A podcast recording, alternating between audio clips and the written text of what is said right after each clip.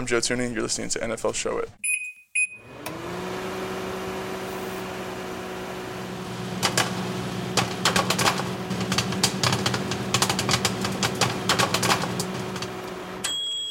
Joe Tooney har fuldstændig ret. Du lytter til NFL-showet, der er produceret af Kvartrup Media og optaget live on tape i samarbejde med Tafel. I dag der tager vi et øh, kig på AFC-halvdelen og ser, om vi ikke kan finde en øh, enkelt god nyhed og en enkelt dårlig nyhed for hver af de 16 hold. Derudover så får du øh, selvfølgelig også en omgang dækquiz fra Søren Armstrong og lidt nyheder. Du ved, hvor du finder os alle de sædvanlige steder, og så selvfølgelig på Danmarks største og bedste fodboldsite, gulklud.dk, og naturligvis også på nflsod.dk, hvor du også øh, kan støtte os med et øh, valgfrit beløb, hver gang vi uploader en ny episode, ved at trykke på linket til tier.dk. Tusind tak til de nu 522, der støtter os. I har givet jer selv chancen for at vinde en stor kasse med taffelchips, som vi trækker lod om lidt senere i dag. Tak også for øh, alle de flotte anmeldelser i iTunes, og tak fordi du downloader og lytter og bruger lidt af din tid sammen med os. Jeg hedder Thomas Kvartrup, og her kommer min medvært. Det bliver næsten ikke mere øh, fodboldagtigt end den her The Autumn Winds. Der er flere NFL-dokumentarer, der starter med den her, og når man ser noget omkring Raiders, så det her, det giver bare den der Raiders-feeling. Ja, fuldstændig. Jeg er bare i tvivl om, hvorfor du mener, at vi skal have en Raiders-feeling lige nu. Jamen, fordi, og det er jo sådan lidt, lidt efterårsagtigt, i hvert fald med nyheden om, at Raiders har øh, som det første hold meldt ud, at de spiller uden tilskuer i år. Ja, det er, det, det er crazy. Uh, flere hold har meldt ud, at det bliver med, med begrænset tilskuere til kampene. Uh, men at Raiders de melder ud her i deres første sæson, at, at de kommer til at spille uden tilskuer, den, uh, den går ondt på klubben. Ja, det gør det virkelig. Uh, og så kan det, at det, det kan ikke undgå at komme til at få indflydelse på kampene, at der nogle steder i hvert fald i, i, i Las Vegas øh, bliver spillet uden tilskuere, og andre steder øh, stærkt nedsat antal tilskuere, mm. fordi altså de kloge forsvar, de kommer jo til at udnytte situationen, fordi de kan høre hver eneste ting, der bliver kaldt på angrebet, og lurer mig, om de ikke samler lidt op på det. Spørgsmålet er, om de kommer til at køre med silent count. Ja, yeah, jeg, jeg tror egentlig ikke, det er så meget det. Jeg tror ikke, det er det, der det, det største problem. Det største problem, det tænker jeg, at det er, at du fjerner hjemmebanefordelen. Altså det der med, at du kommer ud, og du vil performe for nogle tilskuere, der er der, og når det er sådan, at, at, øh, at du har brug for noget momentum, så får du hjælpen fra tilskuerne. Øh, kom ind på sådan en fuldstændig dødt stadion, øh, hvor tv-seerne formodentlig får en eller anden form for virtuel oplevelse mm. med nogle tilskuere på, på lægterne, bare for at give et feel. Øh, så kan man mene om det, hvad man vil. Øh, om det er at omgå, omgå den sandhed, det er sådan, at vi befinder os i i øjeblikket. Men for spillerne, og du kunne se, hvis du, hvis du i aftes uh, sad og så Manchester United mm. mod FC København, ja der blev spillet i den der Final 8-turnering i Tyskland, jamen øh, der var bare sådan nogle kæmpe banner, øh, UEFA-banner op langs tilskuerpladserne, øh, og så var der da godt nok lige en melodi, da, da Manchester United scorede, men ellers så var stemningen jo død. Mm. Øh, så for spillerne må det være en mærkelig oplevelse, mm. øh, og, og, og ikke have det der jubelbrøl bag sig øh, når man gør noget godt, eller øh, måske en, bu- en buning, hvis det ikke går så godt. Spørgsmålet om det øh, vores chips, øh, som jo er undervejs. Øh, der er ikke nogen, der buer. Nej, og jeg håber heller ikke, de kommer til at smage mærkeligt. Men der er kommet alle mulige gode bud på ingredienser. Ah, ja. Ja, vi skal have sat, øh, som vi har lovet, vi skal have sat øh, 12 af de bedste forslag til afstemning. Vi har besluttet at lægge det på vores Facebook-side. Og så laver vi fire mm. heats. Vi laver fire heats gange tre. Exactly.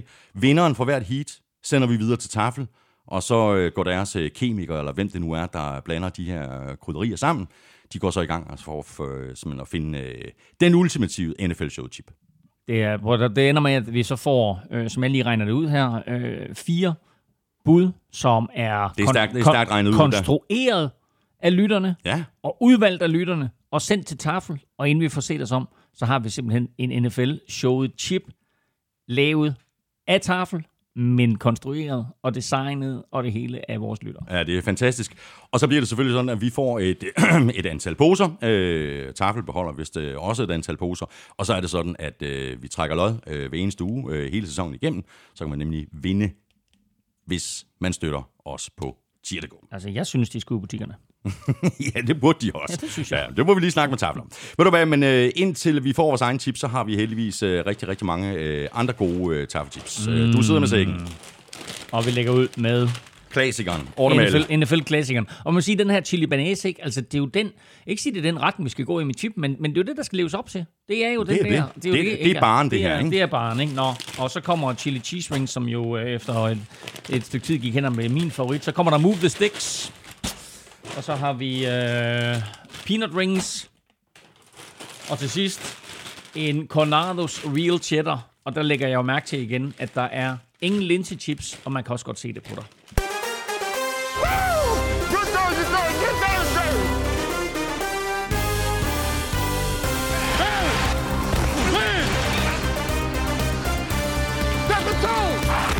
I alt 67 spillere har valgt at sidde udenfor i 2020-sæsonen. En del af spillerne var tvivlsomme til at være blandt de 53 udvalgte, men der er også store navne imellem. Vi ser nærmere på nogle af de største profiler.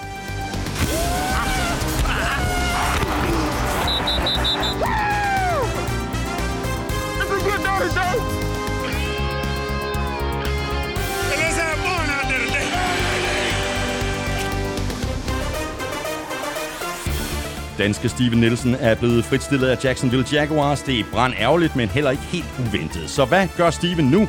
Og hvad gør Darius Guys, efter han er blevet fritstillet i Washington? Jeg hedder Thomas Kvartrup, og med mig har jeg Claus Elming. Give me one now, folks. Give me one, give me one.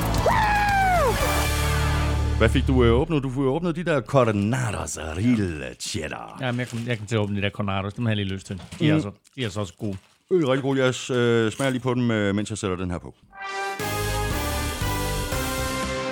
Vi skal have quizzen. Åh, Det er tid til quiz. Quiz, quiz, quiz, quiz. Nøj, det er længe siden, jeg har smagt dem her. De er virkelig gode, ikke? Ja, de er rigtig gode. Nå, jeg, jeg kommer jo til at tænke på, altså... Øh, nu siger vi jo Cornados, ligesom om det skal udtales på meksikansk, fordi det er sådan lidt øh, tortilla-agtigt. Men hedder de egentlig Cornados, altså ligesom tornadoes? Nå ja, det kan da godt være, du har da en pointe. De, de, de ligner jo egentlig en tornado jo, i deres form. Ja, det er rigtigt. Anyway, nu skal vi snakke quiz. Ja. Godt. Æh, for 20 år siden, der kom der en ung mand ind i NFL, som øh, brugte de næste 19 år øh, for at spille øh, for øh, ved at spille for øh, New England Patriots. Mm-hmm. Han blev draftet i 6. runde Ja, med pick nummer 199. korrekt. Han hed Tom Brady. ej, du kan quizzen. Nå, men det sjove det hele, det var, at der var jo et hav af quarterbacks, der blev draftet før ham. Ja. Hvem var den første? Can't do it. Det er, det er dagens spørgsmål til dig. Og jeg vil sige det, nu får du mulighed for at svare på det, uden at få nogle ledetråde, og så har jeg tre ledetråde til dig senere.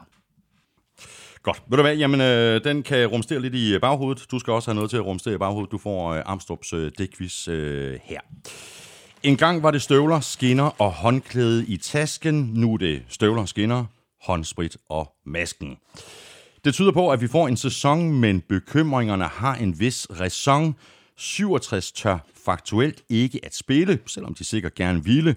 Som 43-årig starter er Brady nummer 4. Hvem var før ham?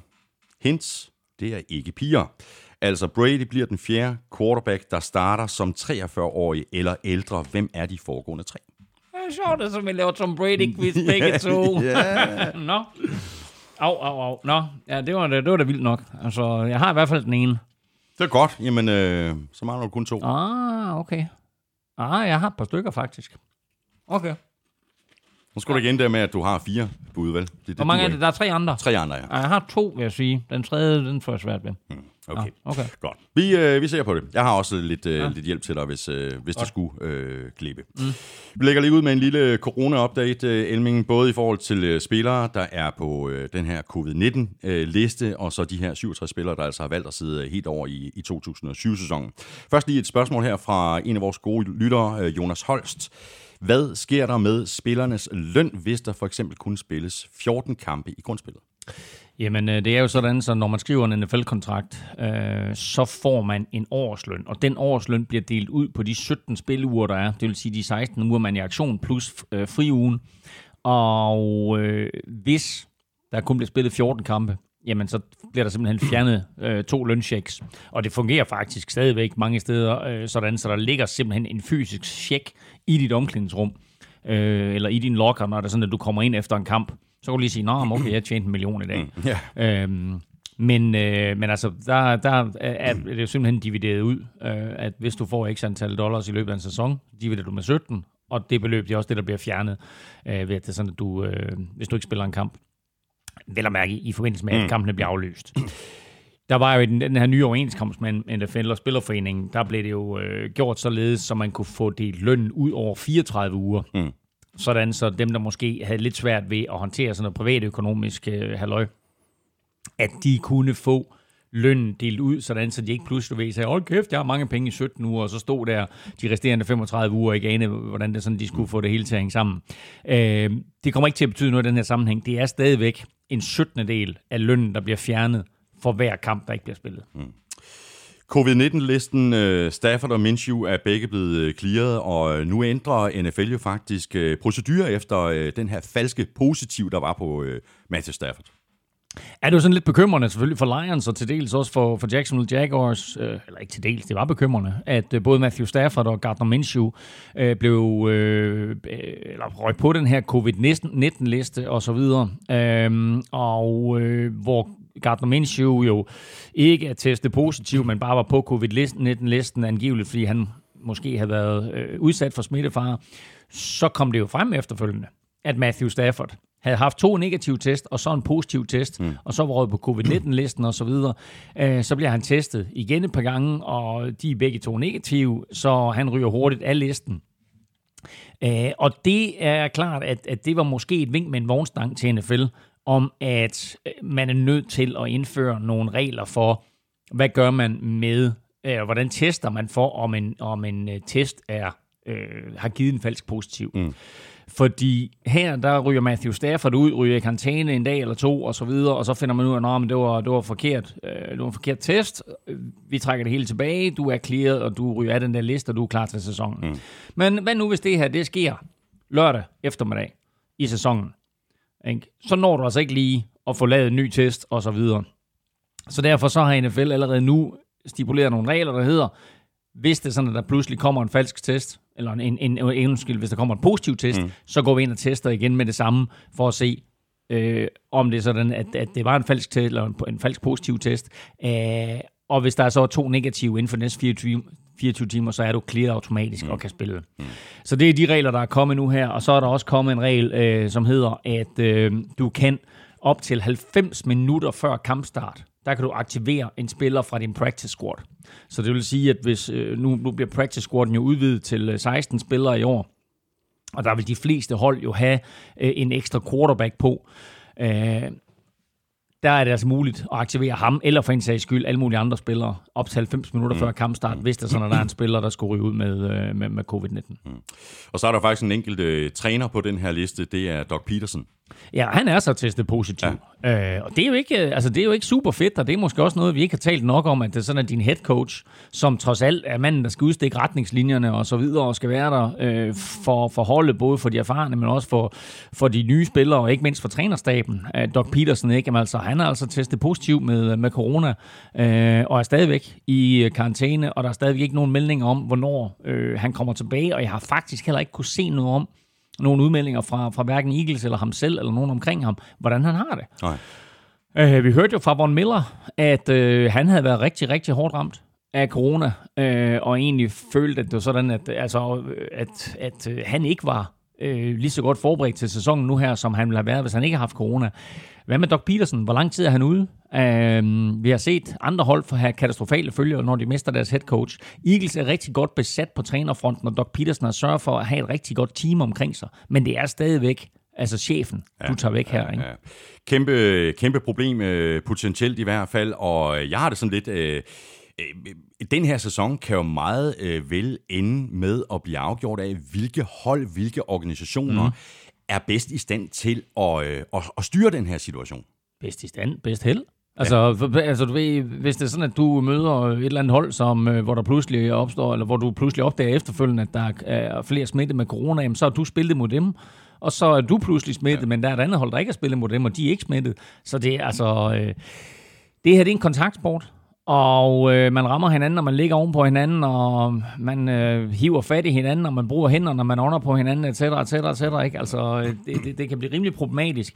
Og hvis vi sammenligner med andre øh, af de her professionelle idrætsgrene, så øh, har både NBA og NHL jo haft held med ligesom at, at, at spille det, man kalder en boble, hvor man ligesom siger, fint nok, mm. nu lukker vi alle inde, mm. og, så, øh, og så afvikler vi, vi, vi det her i et, øh, i, et, i et lukket miljø, hvor baseball jo har forsøgt sig.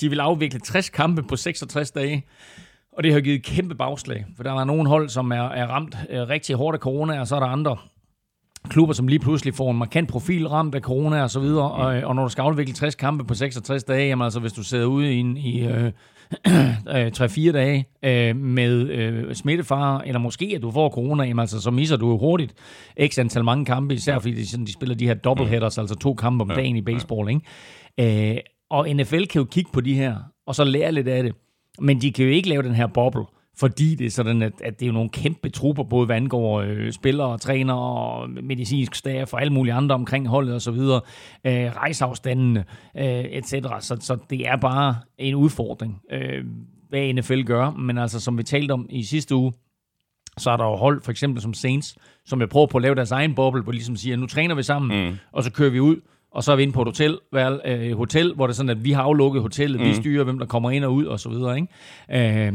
flere klubber sørger for, at, det er sådan, at, at den måde, man kan bevæge sig rundt på træningsanlægget på, er fuldstændig afhængig af, hvem du er, etc. Jeg så, og hvilke afdelinger øh, du havde adgang til. Ja, jeg så øh, Jacksonville Jaguars har sådan en, øh, du samler sådan en biber op, når du kommer øh, til træning. Mm. Og den biber begynder så at bip, hvis der er mindre end to meter mellem dig og den næste biber øh, så holder du hele tiden to meters afstand øh, mellem dig og en anden. Mm. Øh, og det er jo, øh, kan man sige, det er jo, det er jo fint nok, når det sådan, du er i et glaslokale, eller hvis det er sådan, du skal stå og få noget instruktion. Men hvis du skal øve dig i og øh, spille offensive line sammen, så er det lidt dumt, det sådan, at, det sådan, at den står og biber, mens quarterbacken står over hot, ikke? øh, så, altså, det, må, må ikke de lægger biberen ude på siden? Nå, det tror, det tror du alligevel. Men altså, det, det, det, viser bare, at der bliver lavet en, en masse øh, tiltag. Og altså, kigger man på NFL, så, så er der jo så, altså, der er jo så vanvittigt mange penge i den liga. Og mange af ejerne, er jo ikke nær i røve. Så øh, de tager de forbehold, og de bruger de penge, der skal til på at få det her til at fungere så godt som muligt. Og der vil jeg da sige, der er der nogle øh, digitale elektroniske løsninger, som jeg synes er overblæret, og hvor man bare tænker, altså, har de opfundet dem her nu, eller er det et eller andet, som faktisk har ligget, øh, mm. som alle kunne investere i, hvis det var? Men altså, når man sådan lige sapper rundt og ser, hvad de forskellige hold har gjort, så er der faktisk nogle virkelig, virkelig cool løsninger. Så endte det jo med øh, 67 spillere, øh, Elming, der øh, endegyldigt har valgt at sidde udenfor i øh, 2020-sæsonen. Øh, der er nogle store navne imellem, men så er der også en, en del øh, spillere, som næppe ville være ind på de endelige 53-mands rosters alligevel. Men lad os lige prøve at løbe nogle af de, øh, af de største profiler igennem. Altså først og fremmest så vil jeg sige, at øh, alle 67 spillere kan selvfølgelig findes inde på, øh, på Gud Klud. Men vi sådan lige ramser de spillere op, som jeg synes har mest markant betydning for deres hold, og vi tager dem bare i alfabetisk rækkefølge. Så starter vi med Arizona Cardinals. Uh, og der var det nok lidt en overraskelse og lidt et chok, både for klubben og for, for quarterback Kyler Murray, at offensive tackle Marcus Gilbert, der var sat til at starte på højre tackle, at han har trukket sig fra sæsonen. Buffalo Bills mister to profiler på forsvaret. Den største selvfølgelig uh, Star Lotulay, defensive tackle, mm. og så også cornerback EJ Gaines. Uh, og det er lidt ærgerligt i en sæson, hvor uh, man jo nok håber på og tror på, at uh, man overtager uh, tronen i, mm. i AFC East. Som jeg også sagde sidste uge, jeg synes, det er rigtig markant, hvor mange offensive linemen og defensive linemen, altså de her spillere, der befinder sig i skyttegraven, der har trukket sig. Øh, Chicago Bears mister en meget, meget vigtig brik i midten af forsvaret. Øh, store, stærke Eddie Goldman. Mm. Øh, Denver Broncos mister to spillere, en på den offensive side og en på den defensive side. Kyle Pico, defensive tackle, og Judge One James, uh, offensive tackle, som helt sikkert uh, i en skadesfri version uh, ville være blevet starter på, på højre tackle for Broncos, så selvfølgelig ærgerligt for, for Drew Lock. Um, Green Bay Packers chokerede jo os alle ved ikke at tage uh, en, bare en eneste øh, receiver i draften. Til gengæld så hævde de Devin Funches ind i free agency, og nu har han så valgt at sætte sæsonen over. Så jeg tror ikke nødvendigvis, at øh, Aaron Rodgers han er skide tilfreds med, med, med, med, med hvad der er foregået i offseason i Green Bay. Chiefs øh, havde jo den allerførste spiller, det talte vi om i sidste uge også, den her guard, øh, Laurent øh, Duvernay Tardif, som øh, jo er kanadier, og i stedet for at spille fodbold har tænkt sig at fokusere på at hjælpe. Han har en øh, øh, baggrund som øh, uddannet læge, og han vil altså hjælpe imod covid-19 i stedet for at spille fodbold. Øh, han startede altså på højre guard, så han er ude. Og det samme er running back Damian Williams, som vel sagtens er udset til at være der starter om, øh, om end, at det er sådan, at de selvfølgelig skifter mellem en to-tre forskellige running backs. Øh, spillede en fantastisk Super Bowl. Han spillede en god Super Bowl, scorede det sidste touchdown, øh, spillede en rigtig god sæson i det hele taget, mm. øh, og øh, overtog jo også efter, øh, at Kareem Hunt ligesom øh, blev, blev sendt på porten. Spiller man fantasy football, så vil jeg sige, kig på Clyde edwards hilaire mm. fordi hans værdi er lige pludselig blevet meget, meget større. Øh, Miami Dolphins, det kommer vi tilbage til, når vi taler, øh, når vi taler om holdene lige om lidt. Men de har altså måttet vinke farvel til, øh, til to receiver. Både Alan Hearns og Albert Wilson øh, har valgt at, at trække sig fra sæsonen, og det er jo ikke øh, super fedt for, øh, for, for hverken øh, Fitzmagic øh, eller Tua Tonga øh, alt afhængig af, hvem der lige spiller og hvornår de spiller. Mm. Minnesota Vikings hæv en vigtig brik ind i free agency. Det var Michael Pierce, defensive tackle, der kom til for Baltimore Ravens. Han har valgt at trække sig. Det går ondt på Vikings, så de leder altså med lys og lygte efter noget hjælp der til midten af forsvaret. Og så kommer vi jo til New England Patriots. Otte spillere har valgt at trække sig. Det er helt vildt. Uh, de tre største Øh, Patrick Chung, safety, Dante Hightower, line, linebacker, virkelig to vigtige brækker på forsvaret, og Marcus Cannon, offensive tackle, men derudover Brandon, Bol- Brandon Bolden, running back, Danny Vitale, fullback, som også er vigtig. Marcus Lee. Marcus Lee, øh, og, så, og så en tight end, der hedder Matt LaCourse, som, som jeg ikke har det store forhold til. Mm. Øh, Giants må vinke farvel til Nate Solder, offensive tackle, gør altså også ondt på dem. Ja. Øh, og selvom han ikke er en superstjerne, så er han stadigvæk den der vigtige venstre tackle for dem. Øh, og i hele deres opbygningsproces, og også et håb om, at, at de faktisk bliver slagkraftige i år, og Daniel Jones' anden sæson og så videre, der var han da en, en vigtig brik for dem. Øh, New York Jets, altså et af de mister Jamal Adams via en trade til Seattle Seahawks. Men derudover, så ryger CJ Mosley altså også. Han har valgt at sætte sæsonen over. Så både Adams og CJ Mosley, altså det kan du argumentere for, at det er, de, det er deres to bedste forsvarsspillere, ja. som ryger der. Det gør altså ondt på dem. Og de siger også øh, farvel til en wide receiver, Josh jo, Doxson. Josh, Josh Doxson, som, ja. som har som været lidt rundt omkring, men jo er tidligere første runde draft pick af, af Washington Redskins, øh, og også var omkring Vikings sidste år, men øh, han har altså også valgt at trække sig. Øh, 49ers, Travis Benjamin mm. øh, har valgt at trække sig. Øh, ikke at han vil have fået en større rolle, men trods alt i return game havde han nok været interessant at følge. Øh, og så lige en enkelt spiller, jeg vil nævne her, som øh, faktisk står uden klub, nemlig free agent Larry Warford, som vi har talt om en hel del, øh, at, øh, at han, han blev fritstillet af Saints, så... Øh, interessant at se, hvor han ender henne, men mm. nu ender han altså ikke nogen steder i år, fordi han har altså også valgt at se udenfor. Og det er jo meget interessant, fordi han får ingen løn jo.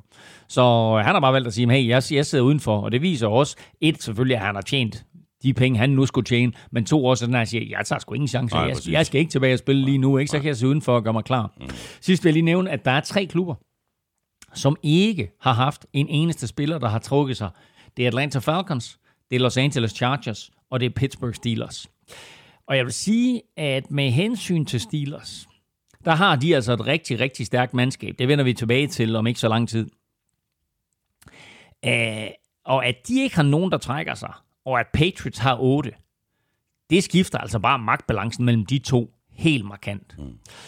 Øh, Chiefs mister spillere, Broncos mister spillere, Raiders mister spillere, Chargers mister ikke nogen spillere. Øh, det kan også godt komme til at betyde noget. Og Atlanta Falcons, jamen altså, det er også, også fedt for dem og deres kontinuitet, at de ikke mister nogen spillere. Mm. Og en anden spiller, der heller ikke øh, havde tænkt sig at løbe nogen som helst øh, form for risiko i år, det er Marquis Goodwin, øh, som mm. blevet traded under draften fra 49ers til Eagles, og der mister Eagles der noget, noget fart på, øh, på, på ydersiden. Men øh, han, øh, altså Marquis Goodwin og konen, mm. har jo i flere omgange forsøgt at få et, et barn. De har mistet mm. øh, flere af dem, og nu er det altså lykkedes dem. Nu er de blevet forældre, og der siger øh, Goodwin og, og fruen så, ja, det her det er øh, det vigtigste. Ja. Der bliver ikke spillet fodbold i år. Nej. Og igen, når man så vælger at gøre det på den måde frivilligt, så øh, tager man egentlig et lån, øh, eller får et forskud på sin løn. Fra næste år, der får man 150.000 dollars, mm. hvis øh, man bliver betragtet som at være en risikogruppe, som for eksempel Marcus Cannon, der har overlevet kræft, øh, som kan have en, en altså hvor, hvor hvis han bliver smittet med covid-19, så vil det have en større effekt mm. på hans immunsystem end på så mange andre. Øh, der får man faktisk tildelt 350.000 dollars i løn, hvor alle andre altså skal betale de her 150.000 tilbage, eller bliver trukket i lønnen øh, mm. til næste år. Mm. Og så har vi jo øh, fødekæden til NFL, altså øh, college øh, er jo også ramt af corona. Her er der også flere spillere, der har valgt at øh, opte ud, øh, og så ser det jo mere og mere ud til, at, øh, at sæsonen måske øh, kan ende med simpelthen at blive blive skubbet, udsat, øh, annulleret, hvem ved? fire store spillere indtil videre, som må forventes at være første runde draft picks til næste års draft, har valgt ikke at spille i år. Og øh, når vi nu kigger tilbage, og vi har set øh, Christian McCaffrey sidde en bowlkamp over, og vi har set øh, Nick Bosa øh, sidde nærmest en hel sæson over, fordi han har fået en, en muskelskade i, i maveregionen, øh, og stadigvæk blive draftet højt begge to. Vi har set andre college-spillere sige, nej, men jeg skal ikke tage nogen chancer, jeg vil hellere mm. gå ind i draften. Og så er der college-fans og college-trænere og holdkammerater og så videre, som er ej over det, ikke? Øh, men der må man bare sige, at øh, både Nick Bosas far spillede jo fodbold, og Christian McCaffreys far spillede fodbold, og de har helt, sagt, helt sikkert sagt til deres sønner, boys, det her college halløj, mm. det er ikke vigtigt for jer. Det er det næste skridt, der er vigtigt for jer. Så lad være med at tage nogle chancer. Mm. Og derfor så er der altså også fire meget, meget store profiler her i college, som har valgt at sige, jeg spiller ikke i år, jeg skal ikke tage nogen chancer. Hvad nu, hvis det er sådan, at jeg får covid-19, og jeg bliver ramt alvorligt? Hvem mm. ved, om jeg har en eller anden sygdom? Minnesota Vikings har en, defense, er en, øh, en linebacker, som øh, bliver testet positiv for covid-19, og i forbindelse med, at de får testet ham positiv for covid-19, så opdager de, opdager de, at han har en hjertesygdom, og han skal nu have have, hvad hedder open heart surgery på dansk, hvad hedder det, øh, altså hjertekirurgi, ikke? Ja. Øhm, og, og det er jo sådan noget, altså hvis, hvis, hvis det kommer frem, det er selvfølgelig rart at få at vide, hvis det er sådan, at der er noget i den, den der retning der, men det kan jo godt være, at du er mere modtagelig for covid-19, øh, og, og har nogen, altså for eksempel som Von Miller, der bliver ramt hårdere end så mange andre. Så der er altså fire markante spillere her, der har valgt at sige, vi spiller ikke i sæsonen. Nu og, og det kan man jo virkelig godt forstå, Claus, at, at det for eksempel er nogle af, af dem, der allerede er inde på radaren, der siger, mm. hey, vi er op ud, altså uh, ligesom Bosa uh, ja. gjorde i, i, i sit sidste år i, i, i college, fordi de er stadigvæk på radaren. Men hvad med alle de spillere, altså hvis nu sæsonen bliver skubbet, mm. eller bliver annulleret, mm. eller et eller andet, alle de spillere, som måske først ville komme på radaren i løbet af sæsonen, mm. jamen, de har ikke Kinaman en chance på. Nej. Altså, forestiller Joe Burrow, Præcis. han var ikke blevet draftet Nej. etter, hvis han ikke havde spillet sidste år. Der var ingen der holdt øje med Joe Burrow Ingen. inden sæsonen. Nej, han havde været en flyer, ikke? Da, men altså inden sæsonen sidste år, der sagde vi, at uh, Tua Tagovailoa, han bliver valgt etter i 2020, og mm. Trevor Lawrence bliver valgt etter i 2021. Præcis. Uh, så kommer Joe Burrow fra out of nowhere. Det kommer ikke til at ske i år, hvis de aflyser sæsonen. Og der er rygter frem om, at man aflyser sæsonen igen. Vil jeg lige anbefale, at man går ind på Google Klud og læser den artikel, som Alexander Påsk har skrevet omkring muligheden for, at øh, college-sæsonen bliver aflyst. Det kan altså ske allerede onsdag eller torsdag. Vi sidder her tirsdag og optager.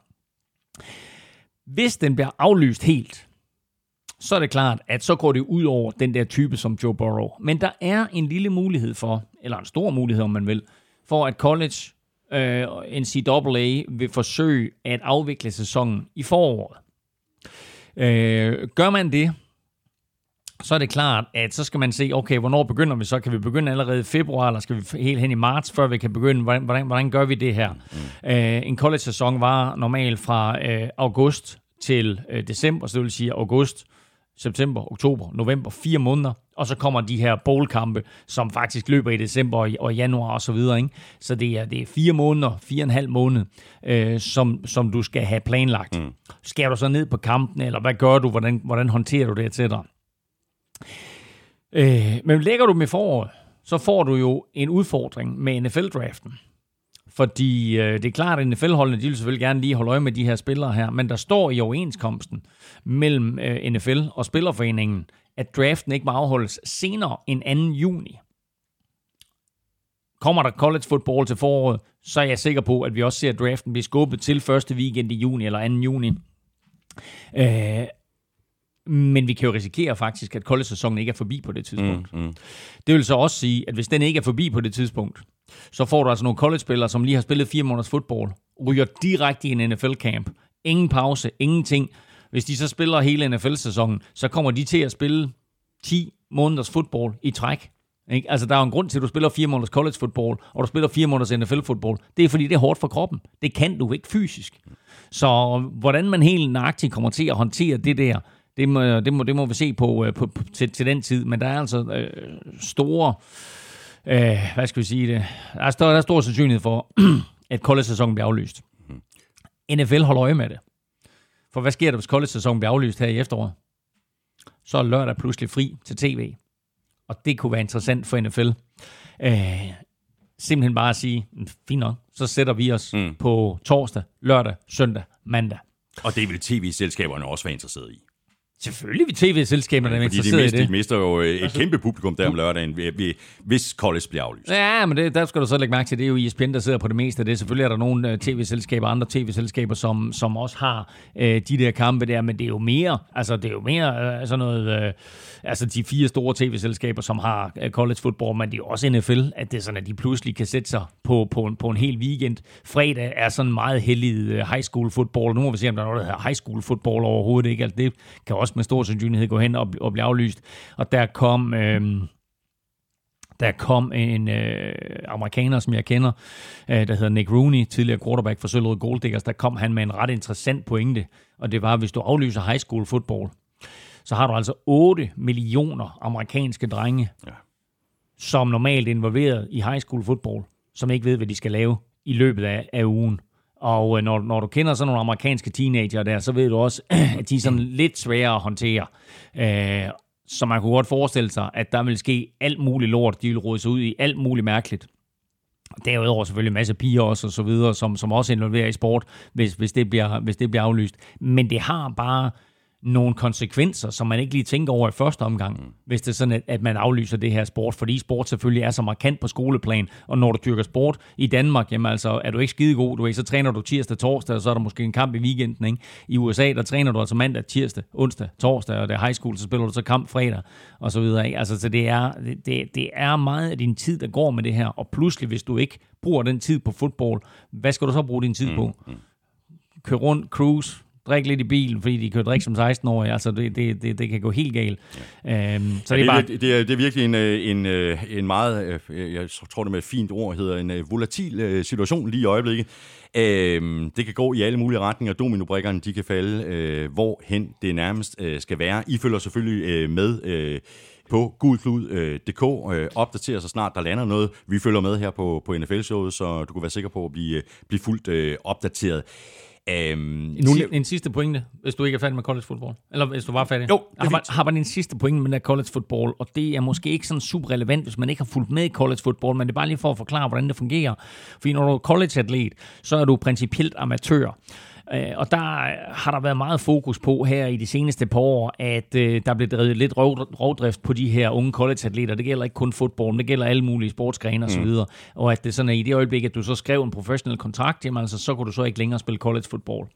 Men øh, efterhånden, så vil spillerne, så vil de altså til at belønnes for det arbejde, de trods alt lægger, og den værdi, de har for et, øh, et college. Og der er der jo altså nogle organisationer, øh, elevorganisationer nu her, som har taget store initiativer omkring, hvordan håndterer vi den her covid-19-situation. Og det øh, bekymrer faktisk ledelsen i college, fordi de kan godt mærke, at vi er faktisk på vej hen et sted, hvor spillerne, øh, de unge spillere her, de organiserer sig, og der er nogen, der ligesom laver en organisation for dem med nogle øh, advokater, etc. Øh, på, på toppen, og så kommer der til, og så kommer det til at ende med, at college-spillerne skal belønnes økonomisk for den indsats, de yder også. Uh, og det, det, det er nok det, de frygter aller, allermest lige nu i, i det, der hedder NCAA, altså toporganisationen for college football. Det er, at, uh, at uh, college football ikke kommer til at bestå, som vi kender det i dag.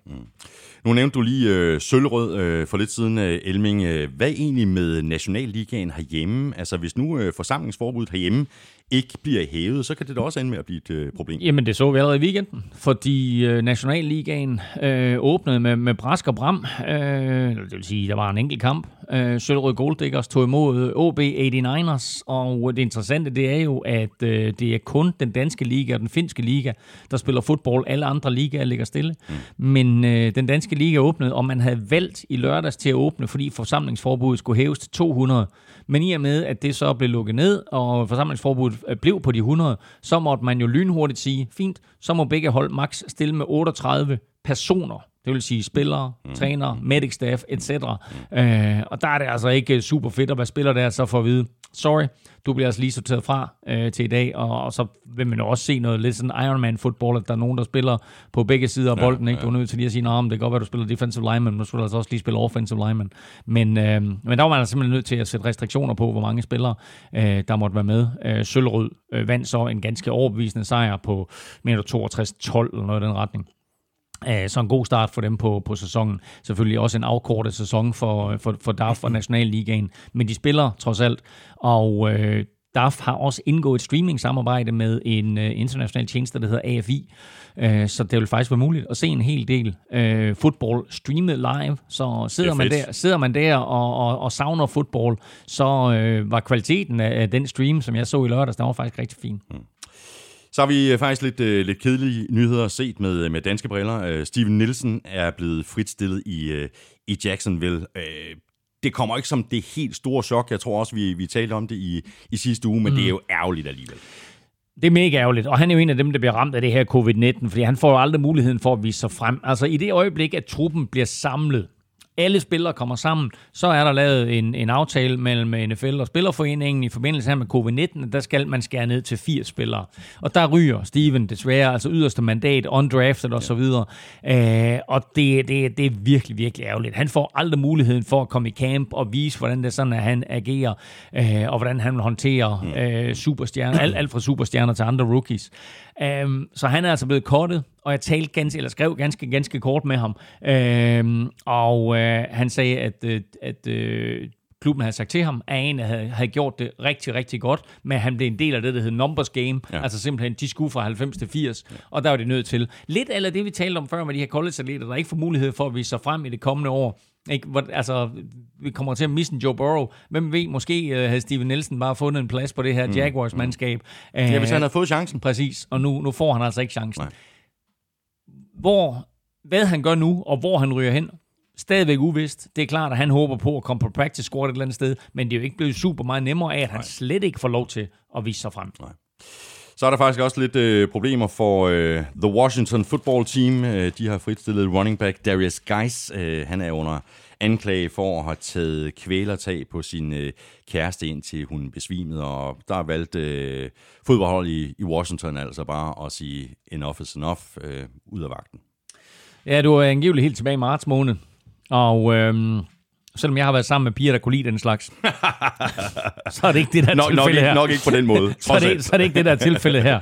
Øhm, han har levet en omtumlende NFL-tilværelse, øh, kommer ind, bliver skadet i sit allerførste år, øh, kommer tilbage sidste år, øh, gør det okay, uden at det er prangende. Han spiller ikke øh, sindssygt mange kampe. Jeg tror, han spiller 12 kampe øh, sidste år, eller noget i den retning.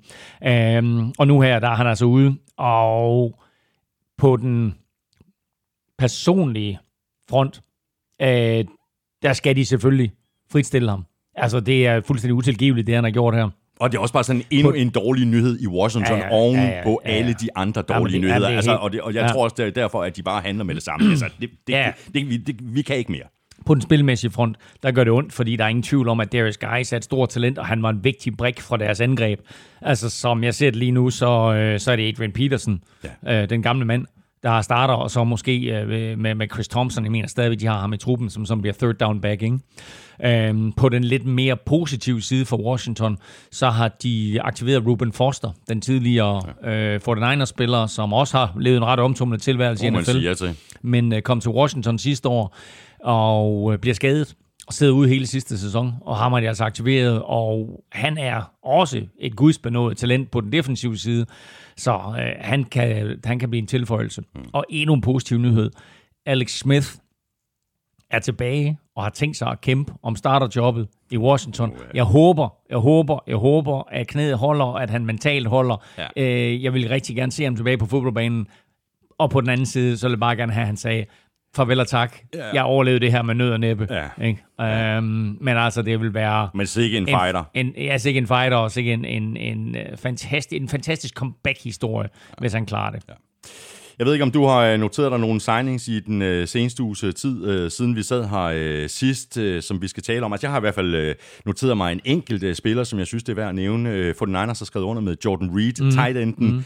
Øh, her har vi også en spiller, hvor man kunne argumentere for, hey, Jordan Reed, du har simpelthen haft så mange skader, så mange hjernerystelser, at måske var den bedste beslutning for dig øh, og dit liv og din familie, at du også stillede støvlerne på hylden og sagde, mm. ikke mere fodbold. Men han har altså valgt at, at skrive under på en etårig kontrakt med, med 49ers. En, en, en lille kontrakt, som så er hængt op på, øh, hvis han præsterer i løbet af sæsonen, jamen, så, får han, øh, så får han flere øh, penge.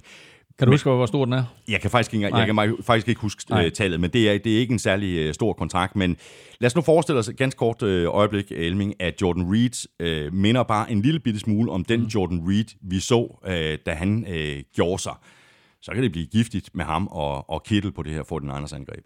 Jamen altså, han har haft nogle rigtig, rigtig gode år for Washington Redskins. Han, hans bedste sæson var 2015, hvor han øh, greb 47, 87 bolde, ikke 47, 87 bolde for næsten 1000 yards og 11 touchdowns. Øh, hvem kastede i øvrigt til ham det år? Jamen, var det Alex Smith? Eller? Nej, det var Kirk Cousins. Nå, det var Kirk Cousins. Det var Kirk Cousins, der var quarterback der. Ja. Øhm, og øh, han havde derfra fra 2013 til 2016, øh, der spillede han rigtig godt, men han blev jo ved med at blive ramt af skader og hjernerystelser, og han sad ude hele sidste år, så vidt jeg husker. Øhm, og øhm, kommer nu til Fort Liners, og som du siger, hvis han er fit for fight, og altså han er jo et atletisk monster. Øh, måske ikke helt så meget monster som Kittle, Nej, Men- han, han er ikke den her blokér... Altså, han, han, han, Han er ikke, den lige så- han er Nej. ikke det brutale Nej, element. og han med kan heller ikke blokere lige så godt, som Nej. Kittle kan, men han er, han er en god øh, altså, øh, tight end receiver. Præcis. Altså, øh, og ham ned igennem midten øh, på den ene side, og Kittle på den anden side, altså, øh, det kan godt gå hen og blive rigtig, rigtig giftigt. Så må ikke Jimmy Garoppolo, han, han klapper i sine små hænder, så må vi se og håbe, øh, hvor lang tid øh, Jordan Reed han, han holder. Ja. Øh, jeg har en, en sidste ting, øh, nu spurgte du lige til signings, mm. og det er, at øh, Lamar Miller med stor sandsynlighed øh, skriver under med Patriots. Han var til øh, lægecheck deroppe, eller han skal til lægecheck i dag. Han, øh, han, han har sådan set skrevet under på en kontrakt, man skal bare lige gennemgå sit, øh, sit lægecheck. Så han kommer til at, øh, altså den tidligere Dolphins og Texans running back, kommer til, til Patriots. Øh, de sådan Spændende. set, ja, og, og de er jo sådan set fint besat på running back, men nu har de jo sagt farvel til, til Brandon Bolden her, så øh, han kommer ind og får altså en rolle, og det er jo typisk Patriots at hive sådan en spiller ind. Ja. Prøv at tænke på, hvad der skete med Corey Dillon i sin tid, da han, øh, da han kom ind, ikke? Han endte med at vinde Super Bowl sammen med dem. Ja. Lige om lidt, der hopper vi i uh, AFC, hvor vi laver en omgang uh, good news, bad news for hvert af de uh, 16 hold, og vi uh, gør selvfølgelig det samme for NFC-halvdelen i uh, næste uge.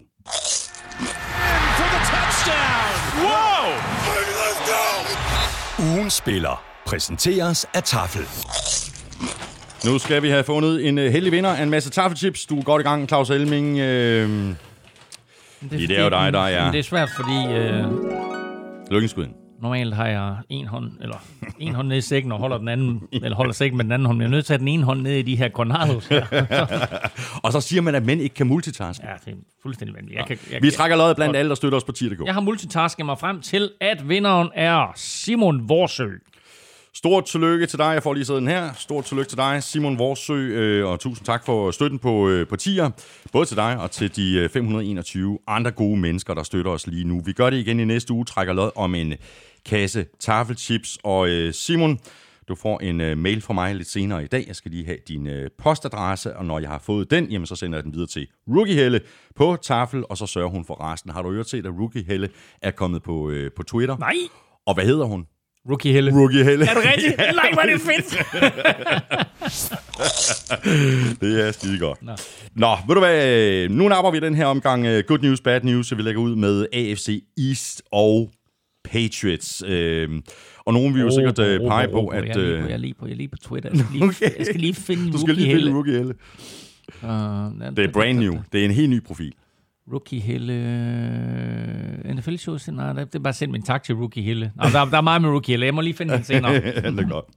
Nå, vi starter med Patriots, øh, og der er sikkert nogen, der vil, der vil pege på, at de gode nyheder i øh, New England er, at Cam Newton nu er på plads som quarterback. Jeg mener faktisk, at de allerbedste nyheder, øh, nyheder i citationstegn, det må være, at hele organisationen er på plads. Det er den samme, naturligvis med Belichick i spidsen.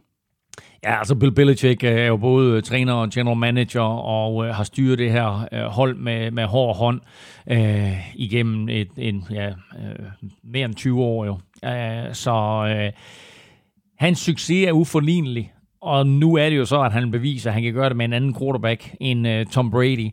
Han bliver ikke hjulpet af, af covid-19, men øh, nu har de fået Cam Newton ind, og selvom øh, de røster, der kommer fra New England, siger, at Cam Newton og Jared Stidham, de skal kæmpe om den her quarterback-plads, så kan jeg ikke se noget som helst, der peger i retning af, Nej. at det ikke er Cam Newtons hold. Ja. Øh, og at de får ham øh, til den pris, de får ham til, og at det angreb, som de har tænkt sig at køre med ham, det har de egentlig på en eller anden måde kørt før med Jacoby Brissett.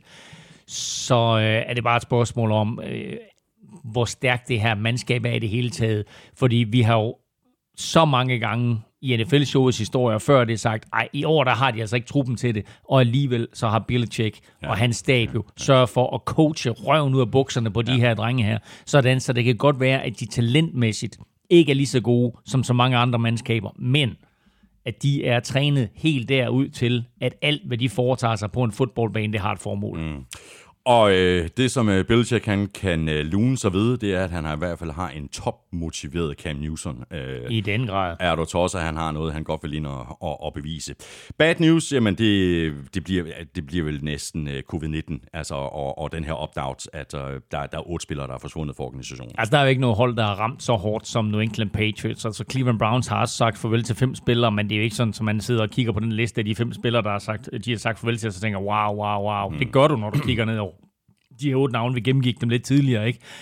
Men altså det faktum, at Patrick Chung øh, er væk, det er bare en magtfaktor i den defensive bagkæde. Øh, og øh, og der, der, altså, øh, der er bare spillere her, som du ikke kan erstatte. Så kan du træne øh, nok så, så, så, så, så dygtigt og, og, og, og gøre dine spillere lige så forberedt, som du overhovedet vil. Men der er bare det, det fysiske element over det, altså simpelthen, hvor god en atlet du er.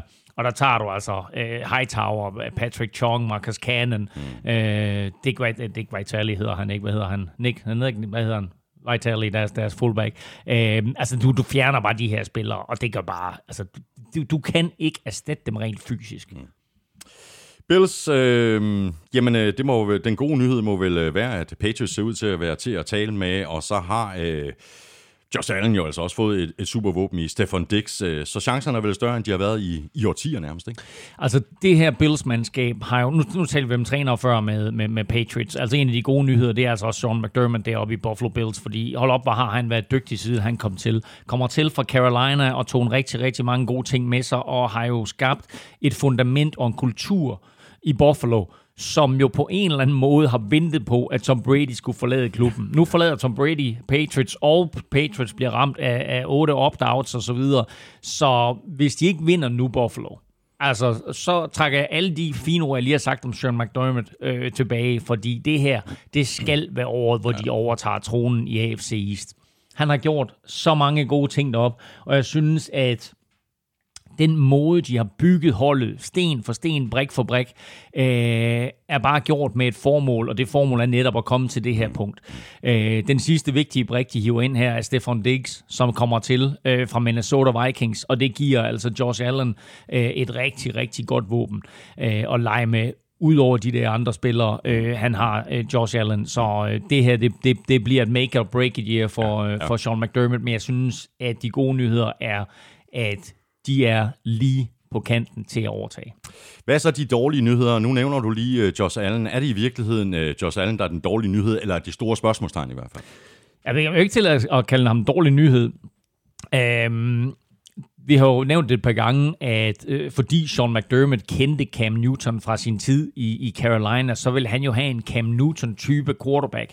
Og det er også derfor, han hævde Josh Allen ind. Mm. Nu ender Cam Newton så hos New England Patriots, ikke? så Sean McDermott ved selvfølgelig også, hvad Cam Newtons styrker og svagheder er. Så på den måde, der kan han jo forberede sig også til at skulle møde øh, Cam Newton, måske bedre end så mange andre trænere. Altså Sean McDermott var jo defensive coordinator mm. for Carolina Panthers, så han har jo stået over for Cam Newton i samtlige træninger i ja, 3-4 år i hvert fald. Ikke? Øhm, så, så på den måde, der kan han forberede sig. Nu har han jo altså så sin Cam Newton-klon i Josh Allen, som bare ikke er lige så god som Cam Newton, eller i hvert fald ikke er lige så god som Cam Newton, da Cam Newton var bedst.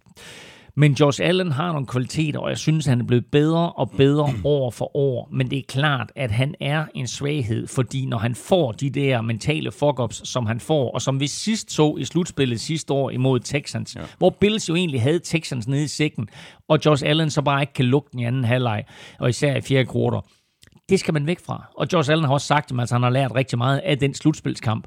Øh, men der må også bare komme et punkt, hvor det er sådan, at du siger, nu er det altså slut med at lære. Nu skal du simpelthen ja. bare tage alt det der, du har lært, og så folde det ud, og så sige, her er pakken, der hedder Josh Allen. Øh, så nok er han en svaghed, men altså, kan de coache ham? Øh, og er han blevet mere moden, for jeg synes også, han var lidt umoden, da han kom ind i NFL, men er han blevet mere moden, så har du faktisk potentiale til, at han kan blive en rigtig dygtig quarterback.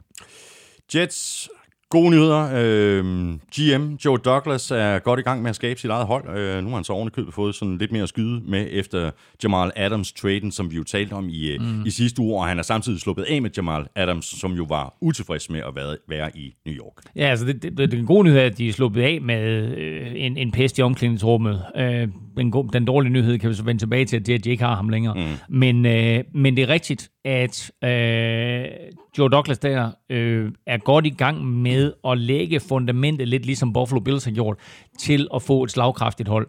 Øh, det bliver bare ikke i år. Øh, så det her, det den gode nyhed, det er, at Jets kommer til at, at blive bedre i årene fremover. Øh, jeg ser dem ikke komme til at blive contender i år, øh, desværre.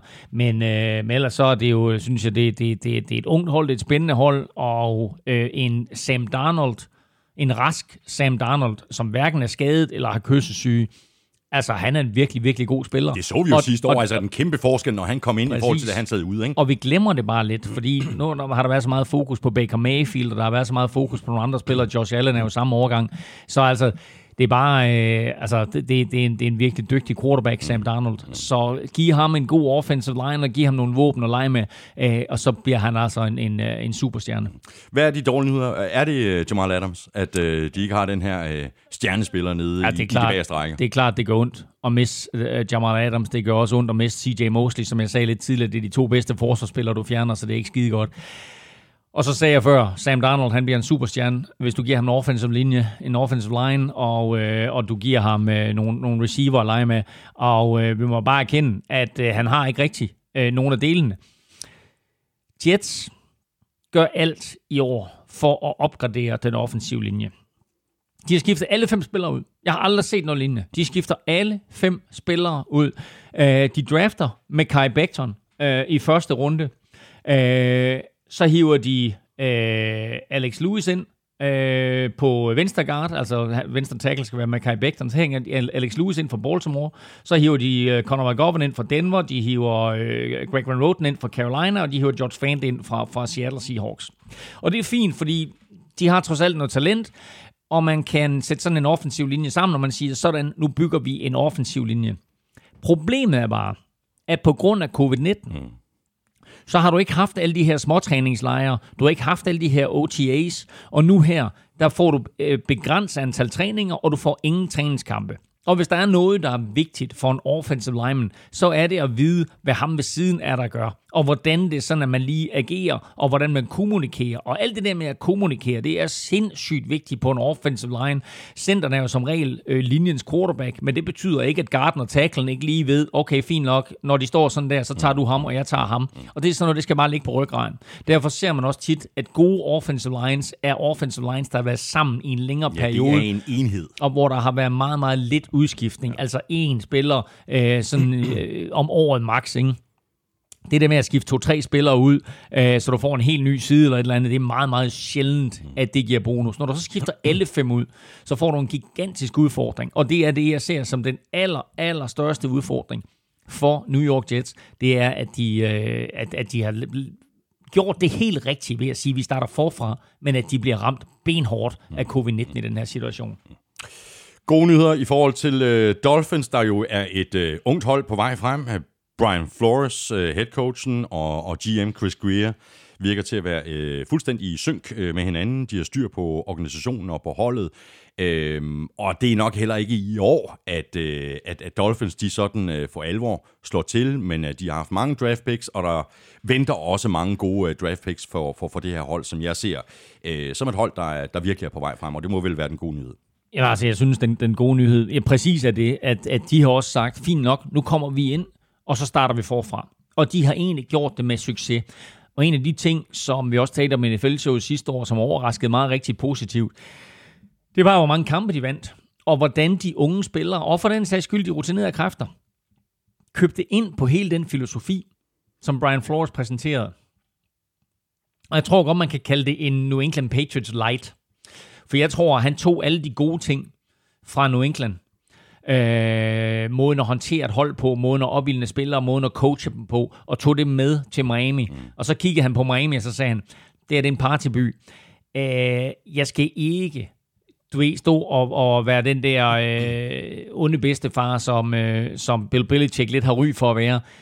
Jeg skal være sådan mere jovial. Jeg skal give dem noget mere frihed. Så jeg tror egentlig, at det er sådan, at han, han er mere en players coach end Bill Belichick, øh, men har taget alt det, han har lært fra Bill Belichick, og foldet ud på det her mandskab. Og det gav jo bonus øh, i nogle kampe sidste år, hvor man bare siger, altså det var jo vanvittigt. Øh, nogle af, af den måde, de startede sæsonen på, hvor elendige de var, mm. og den måde, de sluttede sæsonen på, hvor de egentlig var contenders i nærmest alle opgør, de var med Ja, præcis, og det er meget bemærkelsesværdigt, kan man sige.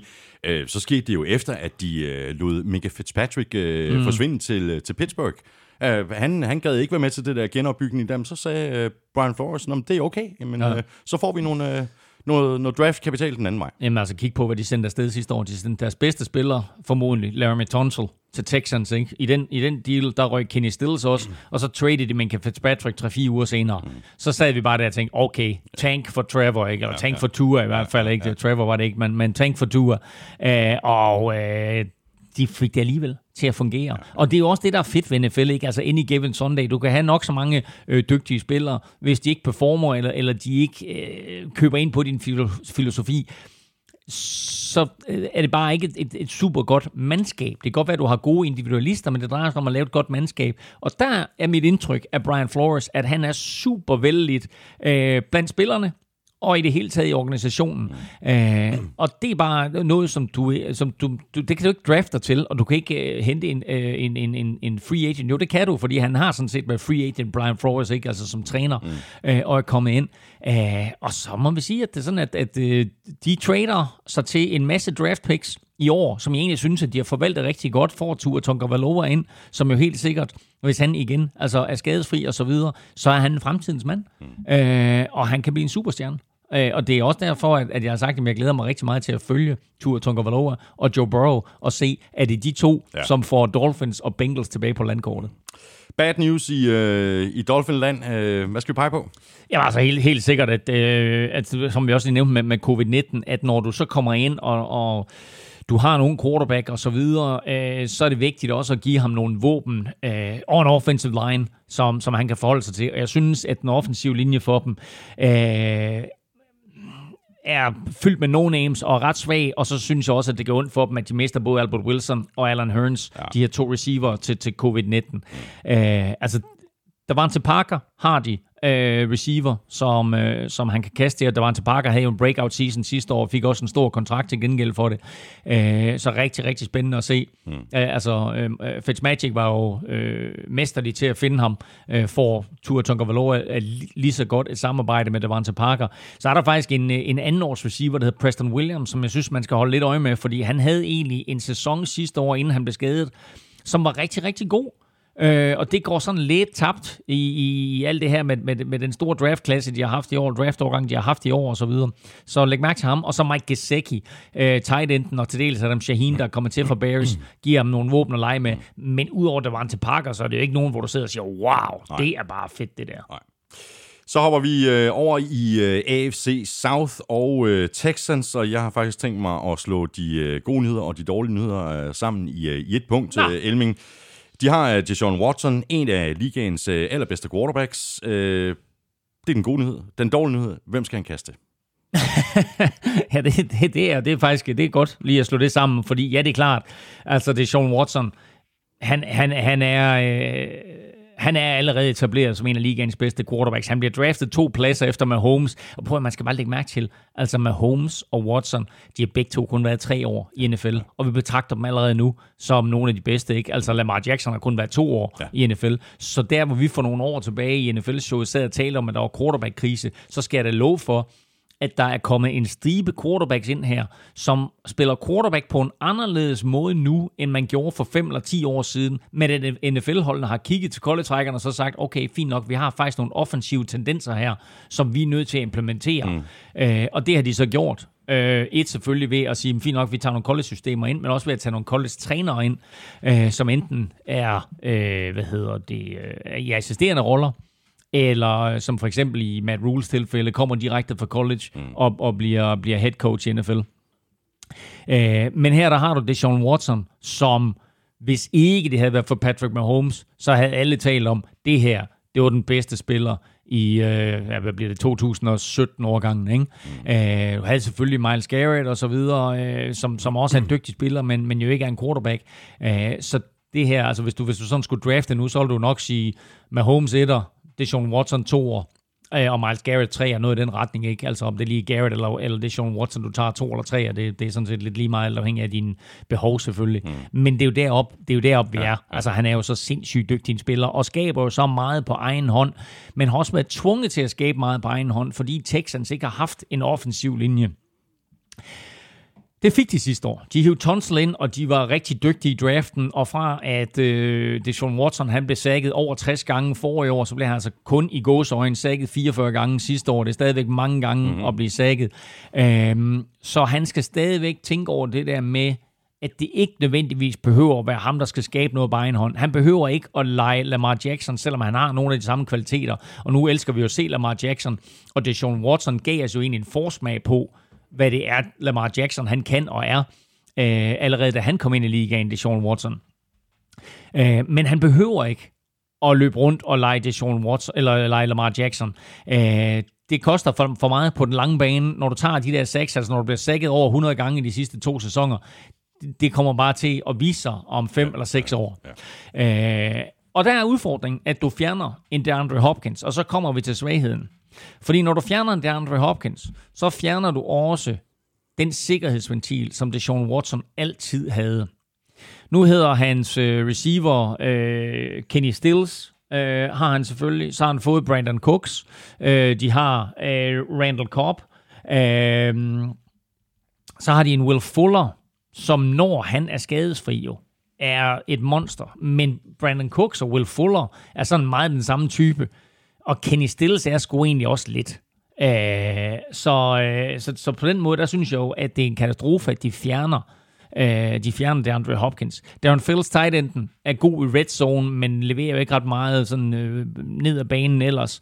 Øh, så problemet, som du bringer på banen her, det er, hvem skal han kaste til? Øh, er alle receiver skadesfri, så har de jo masser af fart. Problemet var bare, at der var så mange plays, der var designet til Andre Hopkins, og det Sean Watson så kiggede til ham, ja. og var han der ikke, jamen altså, så var, havde han en tendens til at bare tage benene på nakken. Mm. Nu her, der kan du faktisk, og det kan faktisk egentlig godt være en god nyhed, men der tvinger du det Sean Watson lidt til at gå igennem sine reads, og så sige, det der er min første receiver, hvis han ikke er der, så går jeg til min anden receiver, og så går jeg til min tredje receiver, og så måske en outlet, eller også så løber jeg. Øh, men altså... Ja, det kan man jo håbe. Det, det, altså det, det, det er den gode nyhed i det, ja, det er, at han rent faktisk på den måde bliver en bedre quarterback, og ikke er så øh, ensidig i, i, hvem han kigger efter. Mm. Øhm, men, øhm, men altså, øh, det er en udfordring, at de har fjernet Andre Hopkins. Titans øh, så øh, stærke ud øh, sidste år. Der er fuldstændig ro på med langtidskontrakten til Ryan Tannehill, plus forlængelsen af, af Derrick Henry, mm. og det, det kunne vel godt være de, de gode nyheder fra Tennessee. De gode nyheder er, at den der kontinuitet er fortsat. Der er ikke noget mandskab, hvor Derrick Henry passer ind så godt på, som han gør på Tennessee Titans, fordi head coach Mike Rabel har valgt at sige, det er den her måde, vi spiller fodbold på. Og fordi vi lige nu er på forkant med, med, med hele det her cirkulære system, som NFL består af, det er sådan, at man gør sig selv mindre, fordi holdene kaster mere, og så holdene de er mindre på forsvaret, så, så pludselig, mm. hvis du så har en tung running back og en stor offensiv linje, så kan du løbe, fordi forsvarerne ikke er tunge nok til at stoppe dig. Og der er de lige pludselig på forkant med Derrick Henry. Og så har de jo fundet den perfekte quarterback i Ryan Tannehill, som ikke nødvendigvis er flashy, men som lige har de kvaliteter, der gør, at når han har et løbeangreb og læne sig op af, så har han også kvaliteterne til at finde hullerne på forsvaret ned ad banen. Og det så vi. Når Ryan Tannehill var bedst sidste år, så så vi det. Men vi så også, hvad der skete, når, når, når hold var i stand til at tage Derrick Henry ud af kampen. Så blev Ryan Tannehill begrænset øh, i sine udfoldelsesmuligheder og i sin effektivitet. Og det er vel i virkeligheden de dårlige nyheder, det er, at, at de er forholdsvis ensidige på, på, på angrebet. Og måske kan øh, forsvarerne i 2020-sæsonen øh, dem bedre op for, for Derrick Henry, end, end de kunne i hvert fald i en stor del af 2019-sæsonen. Fuldstændig. Jeg må lige hurtigt bringe en, en anden god nyhed på banen, og så vender jeg tilbage til det, du siger der.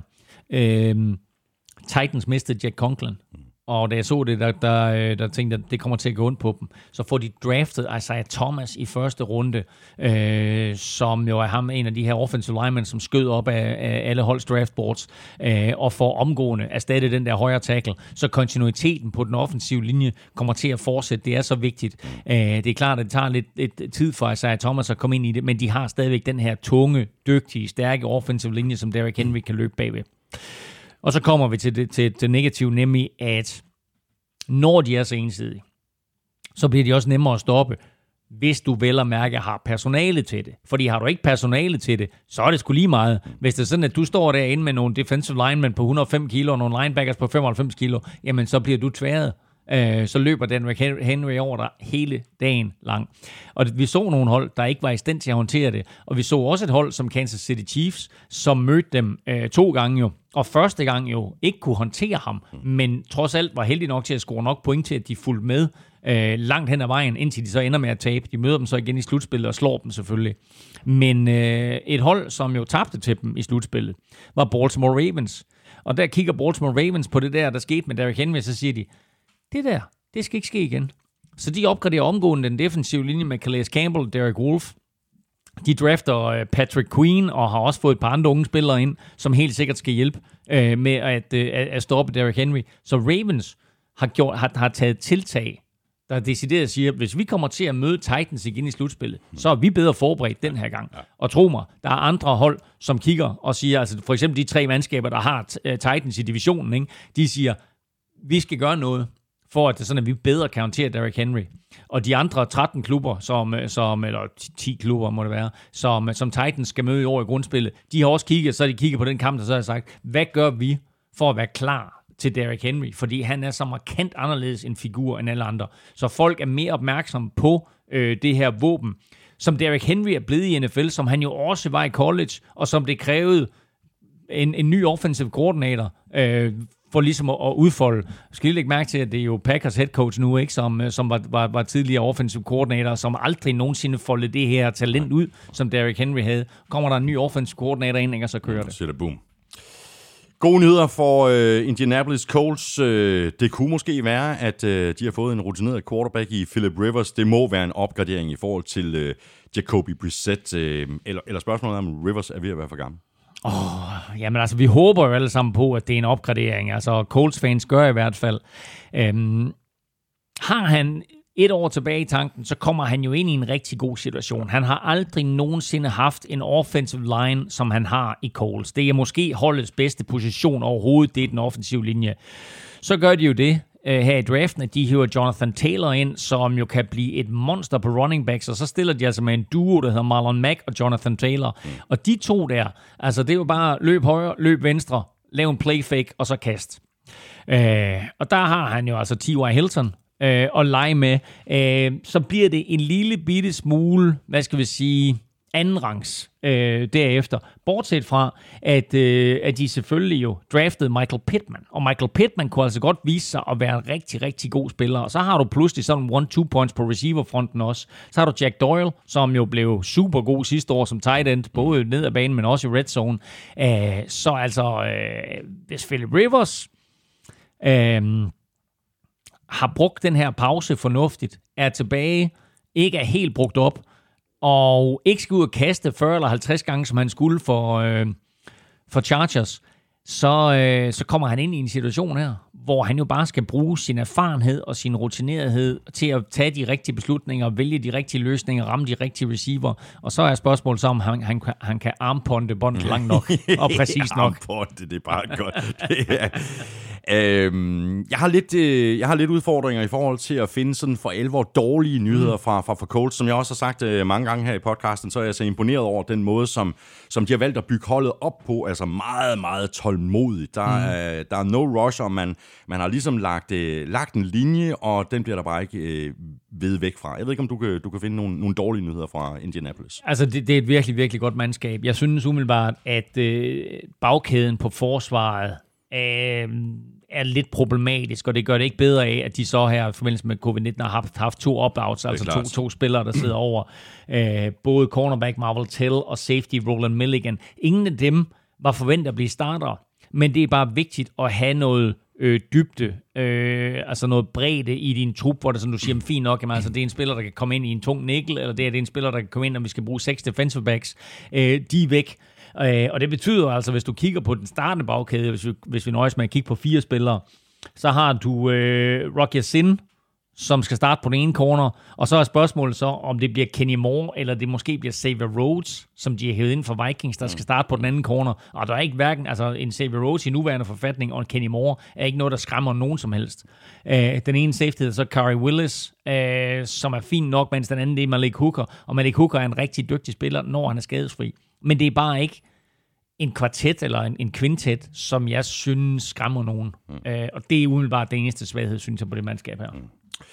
Så har vi øh, det sidste mandskab i øh, divisionen, det Jaguars. Øh, de gode nyheder, det må være, at øh, altså, der har været rigtig, rigtig meget øh, ballade og mange utilfredse spillere. Nu virker det til, at øh, man er nødt til et sted, hvor man sådan ligesom kan begynde forfra. Altså, det virker som om, at øh, dem, der var utilfredse, de brødende kar, mm. kan, vi, kan vi kalde dem, mm. de, at de er væk. Så, så nu kan man begynde forfra. Ja, yeah, altså, øh, og, og lige så stor fan jeg var af, at Jaguars, de hævde Tom Coughlin ind, lige så meget må vi jo sige nu, at, at, at se i bagklogskabens øh, uledelige klare lys, så var det måske en fejl, og måske så tilhørte han en anden tidsalder. Øh, det gik i hvert fald helt galt i Jaguars, efter han kom til, og først så skilte man sig af med ham, og så skilte man sig af med alle de spillere, som, øh, som var utilfredse og irriteret over hans måde at agere på. Øhm, og nu er det ligesom om, at der er nye vinde, nye strømninger, og øh, det hjælper selvfølgelig også på dem sidste år. De fik Gardner Minshew ind og fik sådan en karakter, som hele øh, NFL og hele USA elskede, og vi elskede. Øh, altså man køber bare ind på manden med det samme, ikke? Jo, men prøv at høre, altså, som jeg sagde sidste år, da vi var i London og se dem øh, med gul klud, altså jeg havde købt overskæg til alle drengene fra gul klud, der var med over, ikke? Og så kommer vi ind på stadion, og så står der 20.000 andre, jeg tænkte, jeg er genial, ikke? Du ved, så står der 20.000 andre med overskæg, ikke? Men det viser også bare, hvor markant det er, ikke? Du ved, altså. Øh, og selv du her i offseason har lavet sådan en lille Gardner Minshew overskæg. Men øh, en anden god nyhed for Gardner Minshew er jo så, at de hiver Jake Gruden ind øh, som offensive coordinator. Øh, erfaren head coach med, med, eller erfaren træner med head coach erfaring fra, fra Redskins, og selvfølgelig John Grudens bror, og jo et, et, et offensiv whizkid. Øh, han kommer helt sikkert til at give Gardner Minshew øh, noget solid coaching, øh, både hvad angår øh, det, altså det, det, det, det spiltekniske, måden at håndtere et hold på, måden at køre en huddle på, måden at komme fra et drive til et andet, måden at afslutte drive på. Hvis der ikke er noget, så sørg for det, så vi ikke kommer i en dårlig situation. Øh, alt kommer han til at, at lære Gardner Minshew, som jo er et gudsbenået talent i forvejen. Og så synes jeg jo egentlig, selvom det ikke sådan er household names alle sammen, så er det jo egentlig en ret spændende øh, receiver, øh, receiver-tight end, øh, quintet, kvartet, som han har at lege med, øh, Gardner Minshew, DJ Chark, som du jo var stor fan af mm. øh, sidste år. Han bliver altså så lige nu her i år komplementeret med to rookies, LaVisca Chanot, som, øh, som jeg glæder mig til at se, og så Colin Johnson, og så har du Didi Westbrook, som jo er en, en raket uden lige, og så Chris Conley, god, god gamle erfarne Chris Conley, som jo øh, førte holdet sidste år med, jeg tror det var sådan noget 15 eller 16 yards per catch, han havde sidste år, ikke? Øh, så, så på den måde, der er der sådan set nogle sjove våben at lege med. Og så skal man jo ikke glemme, at øh, de stadigvæk har Leonard Fournette trods alt mm. som, som, som running back. Så øh, glæder mig til at se, hvad, hvad Jake Gruden øh, i kombination med Gardner Minshew kan, kan få ud af det her.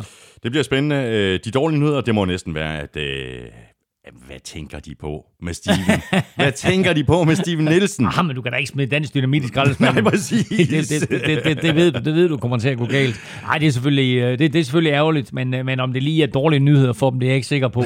øhm, jeg vil sige, at de stadigvæk er i en opbygningsfase, og øh, der er mange positioner, hvor man kigger nedover, så tænker man, det er altså ikke ret gode spillere, det der. Og det er svært at tage dårlige spillere og samle til et godt hold. Det er kun Bill Belichick og ganske få andre, der kan gøre det.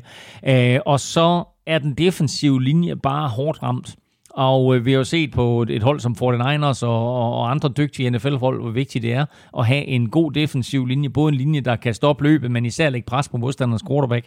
Øh, Calais Campbell øh, er væk. Han er, han er taget til Ravens. Øh, Rodney Gunter på covid-19-listen. Brian Price øh, og Dan Tavius Russell, de er begge to nu her blevet placeret på den rigtige injured reserve list. Så altså, de er i hvert fald ude i minimum 6 uger, mm. måske øh, hele sæsonen. Ikke? Al Woods har valgt at sætte sæsonen over. Han er, han er opdaget ud. Øh, og Yannick Ngakwe, han har nægtet at skrive under på sit franchise tag og er ikke kommet til campen, så han er også ude. Øh, og apropos Yannick Ngakwe, så fik jeg lige en øh, besked her til morgen fra øh, vores øh, gode ven Jørgen Bak, der skrev, mm. at øh, der er rygter om, at Arizona Cardinals er i gang med at trade sig til øh, Yannick Ngakwe. Okay, så, det er, så det er en situation, man, man lige skal holde øje med. Mm. Men altså, det er jo mere eller mindre hele den defensive linje, ja. som du har fjernet her. Øh, og især vil jeg sige, den der kombination af Calais Campbell, og, og, som, som er røget til Ravens, og Yannick Ngakwe, som, som ikke gider spille der. Altså, det er, det er bare meget pass rush, du fjerner der på en gang. Ikke? Ja, det er det. Så er vi videre til uh, øh, AFC North og Ravens. Uh, de gode nyheder, uh, som jo ikke rigtig er nogen uh, nyhed, uh, det er, at der er uh, fuldstændig kontinuitet i toppen af organisationen. Undervurderer aldrig nogensinde John Harbaugh, og så har de altså også lige MVP Lamar Jackson på quarterback. Hvor er John Harbaugh bare altså fabelagtig, ikke? Altså, øh, et, et er det sådan, at, at selv når der er rygter frem om, at ah, nu er det sidste år, nu er han færdig, så siger han, prøv at høre her, ikke? Altså, nu, nu skal jeg vise jer, hvad jeg kan. Ikke? Altså, og, det, altså, og han er helt rolig. Ja. I han, alt, han foretager sig, er han helt rolig. Han er så super cool, og altså, at han... Det, og, og det er jo, igen, det her med kontinuitet på trænerposten er også bare vigtigt. Se de mandskaber, som har kontinuitet på trænerposten og ikke panikker. Se på Steelers. Hvad har de haft? Har de haft fire head coaches på 50 år? Eller sådan, Tre, ikke? tror jeg endda. Er det kun ja, tre? Det, ja, det er helt åndssvagt. Nej, det kan godt være, det er, det er fire, jamen, men det, det er meget, meget få, ikke? Jamen, altså, det er helt, jamen, det er, ej, det ja, hvor mange har Browns haft øh, i, i, samme division? Altså, bare inden for det seneste år 10, ikke? 10 det sidste år. ja. men, men, men, det, men altså, og igen, ikke? Her, jamen, du... Øh, du går fra, fra altså du, du, du går fra en situation hvor med, med, med et mandskab i, i Cleveland der, som, som rykker til Baltimore, og så straks altså, så, får du, øh, så får du Brian Billick ind, og så får du John Harbaugh ind, og, og det har jo bare vist sig som de rigtige løsninger. Og når du får den der kontinuitet, så får du også en vis ro omkring truppen. Øh, og John Harbaugh skaber bare ro, så hjælper det selvfølgelig, at du får en Lamar Jackson ind, som viser sig at være et unikum. Øh, men igen, som vi også har talt om her, sindssygt vigtigt jo, at, han, at John Harbaugh siger til Greg Roman, hey, du har erfaring med at bruge den her type quarterback. Kan du ikke lave et system, der passer til ham? Mm. I stedet for, at man siger, Nå, men vi har den her quarterback, og vi har det her system. Nu skal vi have quarterbacken til at passe ind i systemet. Nej, nej, nej, nej, nej, nej. Nu får du systemet ja. til at passe til quarterbacken. Du havde en uh, quarterback ja. derovre i, uh, i San Francisco, uh, der hedder Colin Kaepernick. Præcis. Så ved du hvad, hvis du bare lige tager den der playbook, og så kommer ja. herover til os, så, ja. uh, så leger vi lige ja, men, lidt videre. Men, ikke? men Greg Roman var jo i systemet. Han var jo noget running backs coach eller et eller andet. Mm. Og så sagde de, hey, nu, nu, nu opgraderer jeg lige dig til offensive, offensive coordinator. Ja, præcis. Uh, og, uh, og, og ja, altså nok om John Harbaugh, men en af de absolut bedste trænere i NFL, uh, øh, i min optik. Uh, og så vil jeg sige, en anden god nyhed, det er, at i det her kasteglæde NFL, der har de jo bygget en af NFL's absolut bedste bagkæder. Ikke? Altså hvis du kigger på det, de to cornerbacks, ikke? Øh, de to starter vil jeg mærke, Marlon Humphrey og Marcus Peters, og så har du lige øh, Jimmy Smith, når han, øh, igen hvis han er skadesfri og så videre, så får du altså lige sådan en, en, en triple på cornerback der, som ikke ses bedre i NFL. Og så har du altså to safeties, ikke? der hedder Chuck Clark og, og Earl Thomas. Så det, er, det er en bagkæde, som alle andre hold mere eller mindre misunder. Mm. Hvis vi skal pege på noget, øh, nogle dårlige nyheder fra, øh, fra Baltimore, så må det være, at uh, Pro Bowl guard Marshall Yanda, han er, er væk. Hvad noget, han har spillet uh, 13, 13 sæsoner. 13 sæsoner, ja. Uh, fantastisk spiller jo, uh, og uh, igen, altså offensive lineman er holdets anonyme helte, så det er jo sjældent, at, det er sådan, at, at de får den heder og ære, som de fortjener. Men hold op, hvor har han været en dygtig spiller. Og hvor var han savnet det år, han var skadet. Og nu er han permanent væk. Uh, og det er ikke bare en spiller, du erstatter det er klart, at, at når du har en spiller som øh, Lamar Jackson, der kan skabe så meget på egen hånd, så betyder det knap så meget. Men det er stadigvæk vigtigt for Lamar Jackson at vide, at Marcel Jander altid bare har styr på sin mand. Præcis, og det er jo øh, en, en medvirkende årsag til, at han kan lave noget mm, på, på egen mm, hånd. Altså, mm. det er sådan lidt høn, høn ja. og ægget, ikke? Ja. Øh, nu vil vi se, hvem der, hvem der erstatter ham. Øh, det seneste, jeg ligesom har kunne læse mig til mm. i, i Baltimore Media, det er, at det bliver DJ Fluker. Mm som er den her tidligere offensive lineman, der faktisk er et første runde draft pick selv øh, fra Chargers fra 13, tror jeg, agtigt og var omkring Seattle, og aldrig rigtig har fundet øh, sin plads. Han var tackle oprindeligt, men, men ender nok som, øh, som højre guard i stedet for, stedet for Marceliander nu øh, hos Baltimore. Øh, og du kan, altså, du kan ikke erstatte ham, men, men du kan trods alt øh, gøre et forsøg, og du er nødt til at komme videre, øh, kan man sige også. Andre dårlige nyheder for Baltimore Ravens. Big Ben er tilbage for Pittsburgh. Ja, præcis. Og det er de gode nyheder for Pittsburgh, som vi skal tale lige om lidt. Bengals er på vej i den rigtige retning, og Browns ser stærke ud. Ja. Så øh, selvom, øh, selvom Ravens var, var suveræn nummer et sidste år, ikke bare i divisionen, men i NFL i det hele taget, så er det her bare en øh, super giftig division, ja. som øh, det bliver sværere for dem at vinde i år. Mm.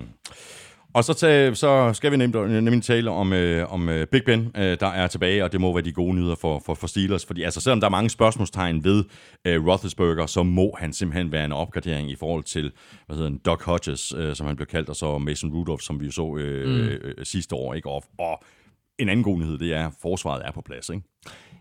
Altså det, det der forsvar der, altså hvis vi skal tale om, ah, det, det er klart, du, du nævner det, fordi de to gode nyheder, det er Big Ben er tilbage, og forsvar på plads. Altså, og, øh, og det forsvar der, det har jo alt, det er, det er, det er godt i alle tre geleder. Mm. Det har en virkelig, virkelig stærk defensiv linje, som er god både mod løbet, og kan skabe noget pass rush, og det kan det både med de fire forrest, eller tre forrest, de spiller med 3-4, øh, men så med, med, med nogle forskellige blitzer på, på, på linebacker-positionen, og selvfølgelig også øh, øh, ikke bare en Watt nu, men to Watt-brødre, fordi øh, TJ Watt spiller på, på forsvaret, og så Derek Watt kommer til på fullback. Øhm, og så øh, har de fået øh, styr på, på, på linebacker-gruppen, øh, og de har fået styr på, på, på bagkæden, som jo i mange år var en udfordring. Men altså, da Minka Fitzpatrick han ligesom kom ind sidste år, så skete der noget med hele den bagkæde der, fordi han stabiliserede bare øh, det hele. Og tilføjelsen af Minka Fitzpatrick sidste år kan ikke undervurderes, hvad det gjorde for Steelers forsvar. Og nu kommer Big Ben så tilbage, og det kan jo ikke undervurderes, hvad han gør for Steelers angreb. Så det her Steelers mandskab, uden nogen, der har opdaget ud, er 100% tilbage. Det bliver et hold, du skal regne med. Det her det er et hold, der kommer i slutspillet, går efter at vinde AFC North, og kigger også på Patriots og så siger, af. Altså vores store onde, vores store onde fjende deroppe er væk. Ja. Det her, det kunne godt være et år, hvor Steelers de kigger på, øh, på, på Super Bowl. Mm. Masser af gode nyheder fra, fra Pittsburgh, og hvis, hvis der er et, et hold, der er kendt for at være gode på wide receiver, så er det lige præcis Steelers. Øh, spørgsmålet er, om hvis vi kigger øh, på deres mm. roster, om det så også gør sig gældende i år. Ja, udfordringen er jo netop, at, at deres første receiver, Juju Smith-Schuster, jo egentlig er en anden receiver. Ja. Forstået på den måde, at han er en typisk spiller, som skal have en receiver ved siden af sig, der kan tage opmærksomheden. Mm. Øhm, Steelers har jo været super dygtige til at finde receiver igennem tiden. Øhm, Mike Williams øh, var god, da han var i Steelers, fik ikke rigtig succes så mange andre steder. Emmanuel Sanders øh, var super god for, for Steelers, øh, kom, øh, kom videre til, til både Broncos og 49ers, og er nu i Saints. Ikke? Mm. Øhm, Antonio Brown var jo vanvittig god i Steelers, øh, og blev så lidt en, en head case, og nu må vi se, hvor han ender henne. Øh, jeg så i øvrigt også rygter om, at Antonio Brown kunne ind i, i Green Bay Packers, jo, fordi de jo står øh, i receiver-nød. Jeg så også, at der var mulighed for, at han røg til Miami Dolphins, fordi de jo netop, som vi snakkede om før, var lidt i receiver-nød. Øh, men der var så nogen, der sagde, at Brian Flores, han kommer ikke det til ikke. at hive det Antonio Brown ind og ødelægge både et omklædningsrum og, og en ung quarterback. Men, øh, og et ungt hold, som er på vej frem, præcis. så er der ikke nogen grund til at risikere noget som helst ved at tage en Antonio Brown ind i organisationen. Men de havde alle sammen, inden de blev første receiver selv, så havde de alle sammen en første receiver, der ligesom var der inden de blev superstjerner. Mm. Juju var der selvfølgelig også, da Antonio Brown var der. Og han var en rigtig, rigtig god anden receiver, da Antonio Brown var der. Men er han god nok til at være første receiver? Det synes jeg ikke. Jeg så en sjov statistik i går eller forgårs, og det er, at med Doc Hodges og Mason Rudolph inden, der var, var det 35 procent af de bolde, der blev kastet til Juju Smith-Schuster, de var, som man kaldte det, on target. Mm. Hvor det er 71 procent, når Ben Roethlisberger kaster dem. Wow. Ikke? Altså dobbelt op. Dobbelt op. Det vil helt sikkert gøre Judas med Schuster bedre. Men altså, hvis du kigger på, øh, på de andre receiver, som de har, så er det jo ikke fordi, at vi ligesom siger, wow, det her det er bare en super receiver-klasse. Uh, du har Julius Smith-Schuster, som sagt. Uh, så har du uh, James Washington og John T. Johnson. Og John T. Johnson har sådan set noget talent og kunne godt gå hen og blive Altså enten så starter han som anden receiver for Juju Smith-Schuster, øh, og så opdager Ben Roethlisberger, hov, ham der, mm. han er sgu da egentlig god. Og så begynder han at kaste rigtig meget til John. Johnson, og så ender det med, at folk de begynder, altså forsvar begynder og dække Johnson Johnson op, og så bliver Juju Smith-Schuster faktisk den anden receiver, som jeg siger, han skal være. Og så kan vi rent faktisk få noget rigtig interessant i, øh, i, i Pittsburgh at se. Øhm, og så har de jo så øh, Eric Ebron, som de har ind via øh, free agency på tight end, og så har de draftet ham her, Chase Claypool, og Dolphins har jo haft succes med at drafte receiver i anden runde, og Chase Claypool drafter de i anden runde i år. Men det, man skal lægge mærke til, det er, at han er en stor dreng. Han er altså omkring 110-15 kilo. Så han er sådan mere i tight end størrelsen, og du kunne sagtens se ham komme ind og blive den der tight end, som Ben Roethlisberger egentlig har savnet i rigtig, rigtig mange år. Så øh, der sker nogle interessante Sådan ting. et stort mål ned gennem midten. Præcis. Der sker nogle, sker nogle interessante ting, men lige nu synes jeg faktisk, at de mangler sådan en clear-cut number one. Mm. Så lad os hoppe videre til, øh, til Browns. Øh, masser af gode nyheder, kan vi i virkeligheden øh, sige. Øh, ny head coach, øh, ny Mm. start. Øh, det er så set før i Cleveland. Flere gange. ja. Øh, men forskellen den her gang er vel trods alt, at truppen er mere talentfuld, end den har været ved de andre genstarter. Det er den helt sikkert. Altså, jeg synes jo, og det har vi talt om mange gange, at, at de her head coaches og så videre, og, og personer rundt, om, rundt omkring i organisationen, der er blevet fyret de seneste par år, de har jo egentlig gjort det super, super godt. Sådan så Kevin Stefanski kommer ind nu i en situation, hvor han kigger sig omkring, og så siger han, hold da kæft. Altså, der er talent her, mm. og det er ung talent. Ja. Øh, og vi har haft et par gode drafts, og så videre. Og så er der jo fokus, fuld fokus nu fra Cleveland Browns på at køre det, man kalder analytics. Slut med at sige, we need a football guy. Ikke? Nu kører de analytics, og Kevin Stefanski er god i analytics. Han går i den retning. Det her det bliver 100% analytics driven, og måske det hold i NFL, der kommer til at læne sig mest op af analytics. Og når jeg siger analytics, så er det simpelthen bare et spørgsmål om, at du har en masse data og statistik, der peger på, hvad du skal gøre i en enkelt situation. Øhm, det vil Kevin Stefanski og hans trænerstab komme til at læne sig op af. Derudover, så har de jo de gode nyheder for hele holdet, for den offensive linje, og for Baker Mayfield især. Nick Chubb for den sags skyld, det er, de har jo simpelthen formået på, den her, på en enkelt offseason at stabilisere den offensive linje. Ikke mindst fordi de lige har fået to nye tackles ind. Jack Conklin er kommet til på højre tackle fra, øh, fra hvad hedder det, Tennessee Titans, og så drafter de Jedrick Willis, som var Tuas øh, tackle i, i college, ikke? og sætter ham ind på venstre tackle. Og ham der, Jedrick Willis der, han spillede godt nok højre tackle i college, fordi Tua Tagovailoa jo er venstrehåndet. Nu skifter de ham over på venstre tackle. Og hans træner i college sagde jo bare, det der det er den bedste spiller, vi nogensinde har trænet. Mm. Og de har altså haft en helt del gode spillere igennem tiden på Alabama. ja, ikke? du. Så øh, det her, det er, øh, det, det er en rigtig, rigtig god situation for Kevin Stefanski, og for Browns, og for Baker Mayfield.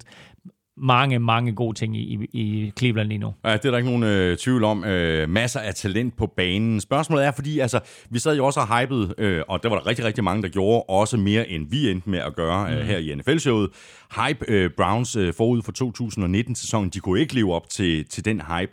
Spørgsmålet er, og det er så øh, den, øh, den dårlige nyhed, øh, mm. i hvert fald det, som jeg vil pege på, Spørgsmålet er, om, om holdet, truppen, organisationen er klar til at kunne magte den her opgave i 2020-sæsonen, altså at holde begge ben på jorden og så sige, vi går altså efter mm, at vinde, mm. og vi kan godt vinde den her mm. division, også selvom vi spiller i division med Steelers, blandt andre, mm. som også presser på. Ikke? Åh oh, jo, men altså en, en af de helt store svagheder, som jo ikke har så meget med Cleveland at gøre, det er jo netop, at den division, de spillede, er fuldstændig vanvittig jo. Ikke? Altså, øh, Big Ben er tilbage for Steelers. Ravens var NFL's bedste hold sidste år. Øh, I år er det Bengals, som har den nye, unge, spændende quarterback, og er som på vej frem. Øh, der er ikke de samme forventninger til Bengals, som der var til Cleveland Browns sidste år. Øh, og spørgsmålet er, hvor, hvor stort et, øh, et, et slag i panden de fik sidste år, Cleveland, i at, at de slet ikke kunne leve op til det her kæmpe pres, der var, øh, og så videre, som vi jo også var bekymret for inden sidste sæson, om de kunne. Øh, så du har fuldstændig ret, at, at det, kan, det kan blive en, en svaghed for dem, øh, om, om der stadigvæk er nogle interne forventninger til dem, fordi jeg tror, de eksterne forventninger er dalet Ja, ja, efter sidste Ja, ja. sæson. Ja, ja. Så på den måde er der ikke det der at skulle leve op til, som jo var et alt, alt, alt for stort pres at lægge på Baker Mayfield og company. Øhm, men, øh, men altså, de interne forventninger er der selvfølgelig, øh, og så må vi kigge på, altså, den her trup her, på papiret, er den jo sindssygt god, og du har en skadesfri uh, Odell Beckham Jr.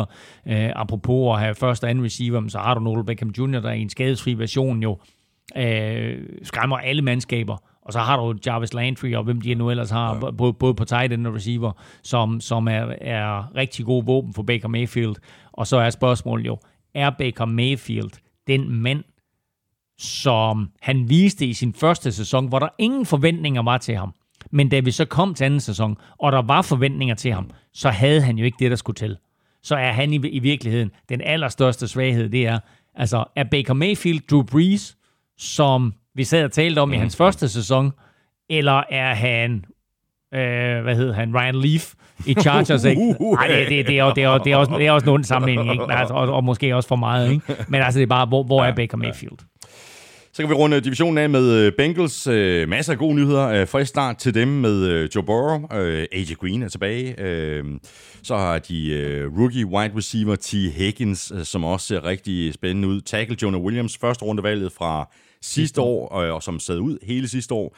Han er, er også klar, så det er næsten som sådan øh, to, øh, to mm. første rundevalg øh, på, på én gang, altså fordelt på to år. Ikke? Jamen prøv at høre, altså, han sidder ude hele året der, Jonah Williams, øh, og øh, var selvfølgelig kæmpe slag for Bengals, at de mister ham, men øh, nu kommer han ind, ikke? Altså, det vil sige, at du har jo ikke... Fordi ham draftede de... Jeg tror, jeg sagde top 10 til. Jeg tror, det var nummer... Jeg tror, det tog med 12 eller sådan noget sidste år.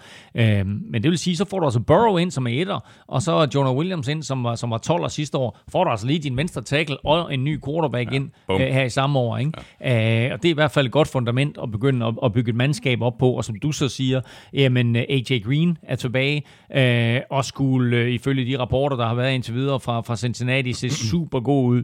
Øh, de drafter 10 Higgins, øh, og må også være sjovt for, for en uh, T. Higgins at komme ind, i NFL, uh, komme ind i NFL, og så sige, hold da kæft, det er Joe Burrow, jeg skal spille sammen med der, ikke? Altså, uh, konkurrenter i college, uh, og nu, uh, nu holdkammerater. Uh, og så hørte jeg lige et rygte her til morgen om, at Mike Daniels, altså den mangeårige defensive tackle for Packers og Lions, mm. uh, rygtes til Cincinnati. Okay. Så uh, de, uh, de prøver altså på at parre ham op med, med Gino Atkins og give dem sådan en rigtig, rigtig solid front der i midten. Mm. Hvis vi skal pege på nogle øh, dårlige nyheder øh, i Cincinnati, kunne det være, at Tyler Eifert er, er væk efter, hvad han spillede syv sæsoner så for, for, for Bengals, jeg mener, jeg tror, det er en, en, en, en spiller, der hedder Drew Sample, øh, der, der nu er øh, mand, der udser til at skulle, skulle afløse øh, Tyler Eifert på, øh, på, på tight end positionen. Ja, enten Drew Sample, eller ham, der hedder CJ Usamoa, øh, eller Usama hedder han vist. Øh, og... Øh, ja, lige nøjagtigt, hvem af dem, der kommer til at spille tight end, det er, undskyld mig, det er sgu lidt ligegyldigt. Mm. Altså med, en, med mindre en af dem stepper fuldstændig vanvittigt op. Øhm, det, jeg, jeg, jeg synes generelt, at der er nogle svage punkter hos Bengals. Og jeg vil nok sige, at sidste år skuffede forsvar mig nok aller, allermest. Jeg kiggede på det forsvar, og nu har vi jo sagt mange gange, at man ikke kan bruge preseason til noget, og i år kan vi slet ikke, for der ikke er nogen preseason. Men jeg så bare Bengals forsvar sidste år i preseason, og jeg tænkte, hold kæft, hvor er de da egentlig gode, og hvor har de egentlig nogle spændende profiler. Men når du kigger ned over deres trup i år, så er der selvfølgelig nogle navne, du ikke er genkendende til, og så er der lige Gino Atkins, som du tænker, okay, han er en superstjerne. Men derudover, mm. så er der ikke sådan nogle household names, så det er ikke sådan, du tænker, okay, wow, når de har ham, når de har ham, når de har ham. Altså, der er lige en Carlos Dunlap, og så er der en enkelt eller to øh, spillere øh, på andre positioner. Men det er jo ikke sådan, du ved, altså det er ikke ligesom, når, når, du, når du kigger ned over Ravens forsvar, eller du kigger ned over Steelers forsvar, eller 49ers forsvar. Det er jo ikke sådan, du ved, du tænker, hold da kæft. Og det kan godt blive en udfordring for dem. Men altså, øh, de, øh, de er på vej i den rigtige retning, og så har de fået Joe Burrow. Altså nu er vi i gang med at snakke dårlige nyheder her, men jeg siger bare, at Joe Burrow, altså han kan rette op på mange ting, og kan de beskytte ham, så glæder jeg mig sindssygt meget til at se ham. Ja. Så mangler vi kun øh, en division her i øh, AFC-halvdelen, og det er AFC øh, Vest, øh, hvor vi kan lægge ud med at tale øh, om øh, Superbowl-mesterne fra Chiefs. God nyheder. Stammen er øh, faktisk mere eller mindre intakt. Øh, quarterback, næsten alle våben er tilbage, plus øh, Clyde Edwards-Helaire er, er kommet til. Mm. Øhm, jamen, det er jo vel bare et, et tog, der er på skinner, og det øh, fortsætter med at køre 120 timer. Og så, nævner, så glemmer du lige at nævne, at uh, Andy Reid selvfølgelig også Nå, er tilbage. Ja, ja, ja, så også. Uh, fordi det er præcis det der, ikke? Altså, og vi talte om det i sidste uge. Uh, vi havde et spørgsmål fra en lytter omkring, uh, hvilke hold, der bedst kan klare sig uden en preseason. Og der er det de, selvfølgelig de mandskaber, som har den største tilbageværende stamme fra sidste år. Der er to ting, jeg vil sige. Uh, nu talte vi om den offensive linje for Jets. En offensiv linje har virkelig, virkelig brug for træning sammen, tid sammen, træningskampe sammen. Øh, og det har øh, mandskaber øh, eller det har, hvad skal vi sige, den anden enhed, der også har brug for det, det er bagkæden på et forsvar, altså cornerbacks og safeties. Rigtig, rigtig meget kommunikation, som der skal foregå øh, i bagkæden på et forsvar mellem cornerbacks og safeties. Jeg hørte, du kan ikke huske, hvad det var, men jeg hørte en interessant podcast. Øh, var det Kurt Warner, tror jeg faktisk, jeg hørte øh, blive interviewet, hvor han sagde, at altså den tidligere øh, Rams quarterback, mm. at han sagde, at vi vil komme til at se mere mand-til-mand coverage i år. Fordi i mand-til-mand coverage, der er det rimelig nemt at kommunikere. Du har ham, jeg har ham. Ja.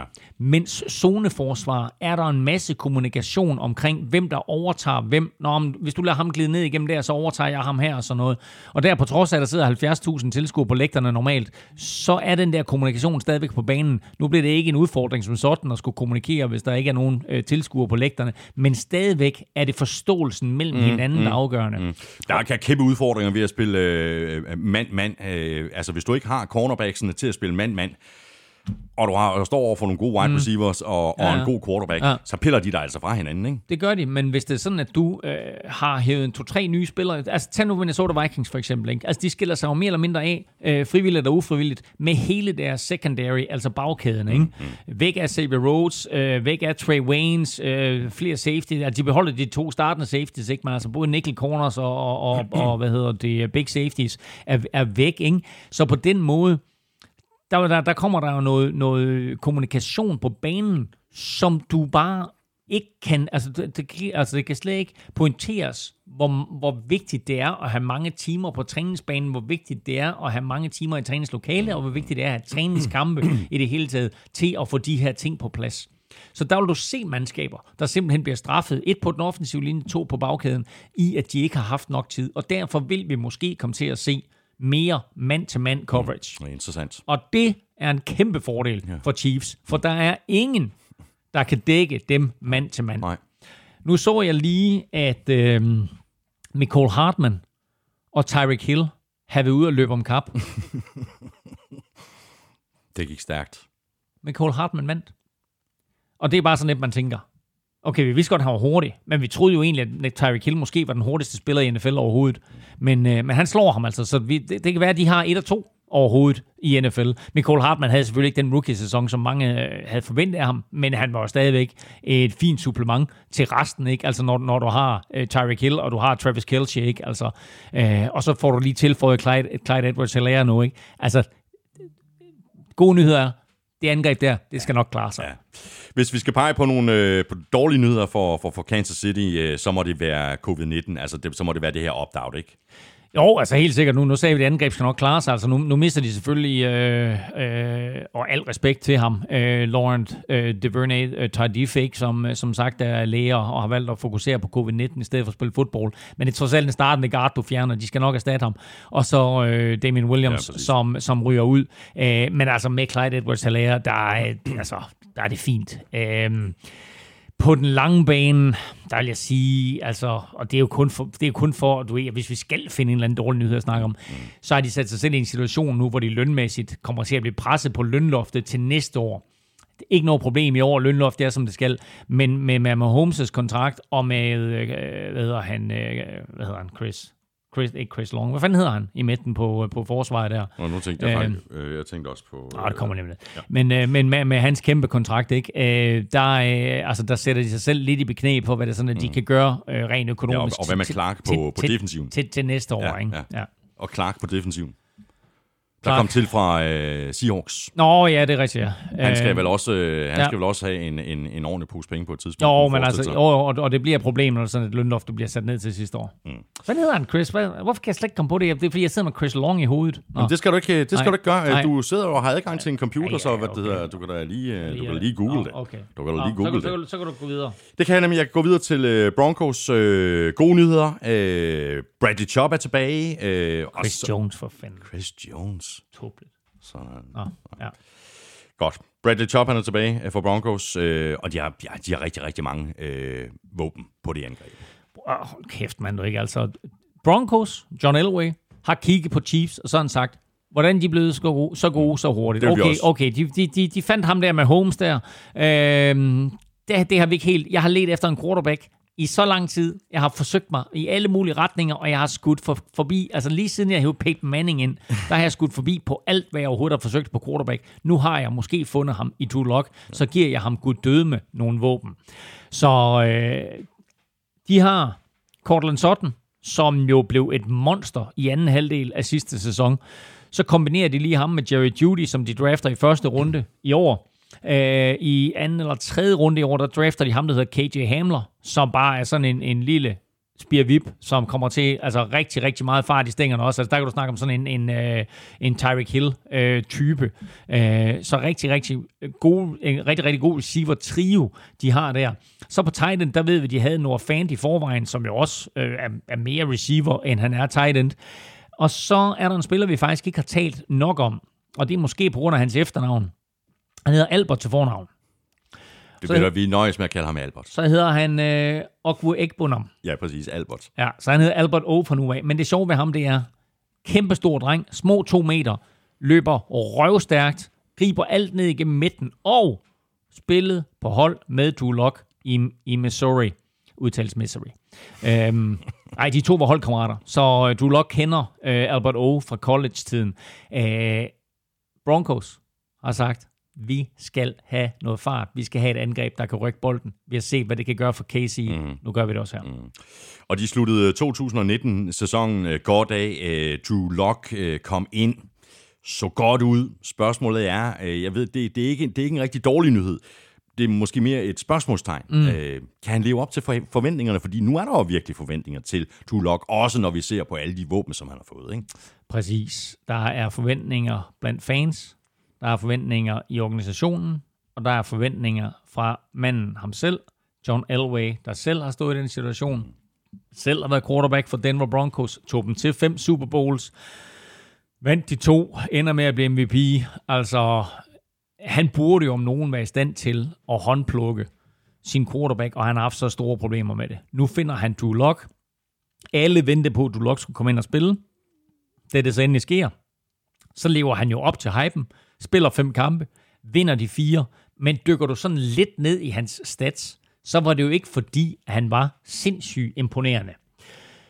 Han, øh, han ramte godt nok på 64% af sin kast. Det, det, det er helt okay, det er acceptabelt. Øh, I øvrigt præcis 100 bolde ramte han på. Jeg tror, det var 100 bolde ud af 154, eller noget i den retning. Øh, han kastede syv touchdowns i fem kampe og tre interceptions. Mm. Fint nok det der med at kaste dobbelt, eller mere end dobbelt så mange touchdowns som interceptions. Øhm, men syv touchdowns i fem kampe. Ikke fordi det er vanvittigt mange år. Øhm, det er nok til at give Broncos håb. Og det er nok til at give John Elway håb. Men hvad sker der, når vi er fire kampe ind i sæsonen, og Broncos er 1 og 3, og du Lock har kastet tre touchdowns og syv interceptions? Mm. Ja. Og så en anden dårlig nyhed. AFC West. Ja, det er ikke godt. Chiefs, Ja, Raiders, ja, Chargers. ja. Det er en svær division. Ja, det er også en, det er også en svær division. Og lad os bare tale øh, Raiders så. Øhm, ja, men her har vi igen en organisation, en forholdsvis ung organisation, altså i forhold til GM Mike Mayock og så head coach John Gruden, der, der ikke har siddet i så forfærdeligt mange år. Øh, Jeg troede, det var ved at køre fuldstændig af sporet for, for, for de her to øh, herrer på et tidspunkt. Øh, Jeg tror faktisk, de har, øh, de har fat i den, øh, i den lange øh, ende. Øh, angrebet meget talentfuldt. Øh, vi kan tage den, det var de gode nyheder, og så kan vi tage de dårlige nyheder i, i, i samme mm, åndedrag. Mm, det er, som vi talte om indledningsvis i, i udsendelsen, at de kommer til at, at, at, at, spille på et uh, tomt uh, stadion, uh, hvor de jo i virkeligheden, det kunne være blevet brugt til det helt store boost, det her, at uh, den første sæson i Las Vegas. Jamen altså, lad os, starte, lad os starte med de gode nyheder, fordi jeg mener, det er uh, Gruden går ind i sin fjerde sæson, og Mayak går ind i sin tredje sæson, ikke? eller det er faktisk kun sin anden sæson, ikke? sidste år var hans første sæson. Ikke? Så, så han har haft to drafts, Mike Mayock, øh, og der var jo et enormt pres på ham faktisk, fordi han var jo draft-ekspert på tv og sådan noget, og han sad og vurderede de her picks og så videre, øh, og var jo ikke bleg for at sige, om han synes, det var et godt pick eller et dårligt pick. Nu har han så selv skulle bevise, om det sådan, at han, om han selv kunne drafte, og jeg synes jo egentlig, at han har gjort det rigtig, rigtig godt. Øh, især i de sene runder, hvor det jo drejer sig om at finde guld. Det er jo der, hvor han har været dygtig. Første runde, der stiller vi stadigvæk lidt spørgsmålstegn ved, ved det valg, han lavede sidste år med Cleveland Farrell. Mm. Men altså, han, han gjorde det sådan set okay, Cleveland Farrell. Han blev bare, hvad skal vi sige, øh, øh, han bare overstrålede lidt af så mange af de andre valg, som, øh, som Mike Mayock og, og John Gruden valgte sidste år der. Altså bare, bare det faktisk, hvad vil du sige? Nej, det, det, det er heller ikke så meget spørgsmål om, at, at, at Mike Mayock ikke skulle have taget Cleveland Farrell. Han kunne bare måske have taget ham senere i første Ja, det runde, og valgt en anden spiller Jo, med, jo, med, er- med, med det første, øh, første valg i, i første runde. Men altså, ikke? du kan sige, i første runde der, der tager de Cleveland, for de havde tre picks sidste år i første runde. De tager Cleveland Farrell, så tager de uh, Josh Jacobs, og så tog de jo faktisk safetyen John Abram.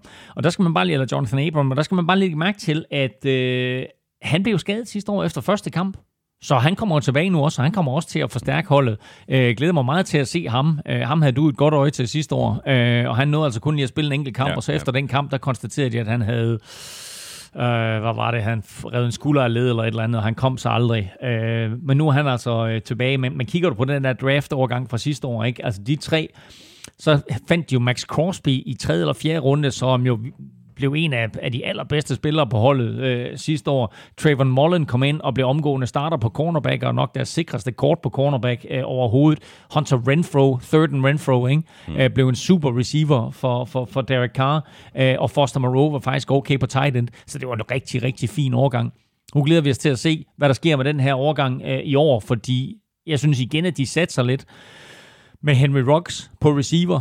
Øh, Rockstar kommer ind der og øhm, giver Raiders det, som den gamle Al Davis altid vil have. Speed. Speed, fart i stængerne, og det har Henry Ruggs.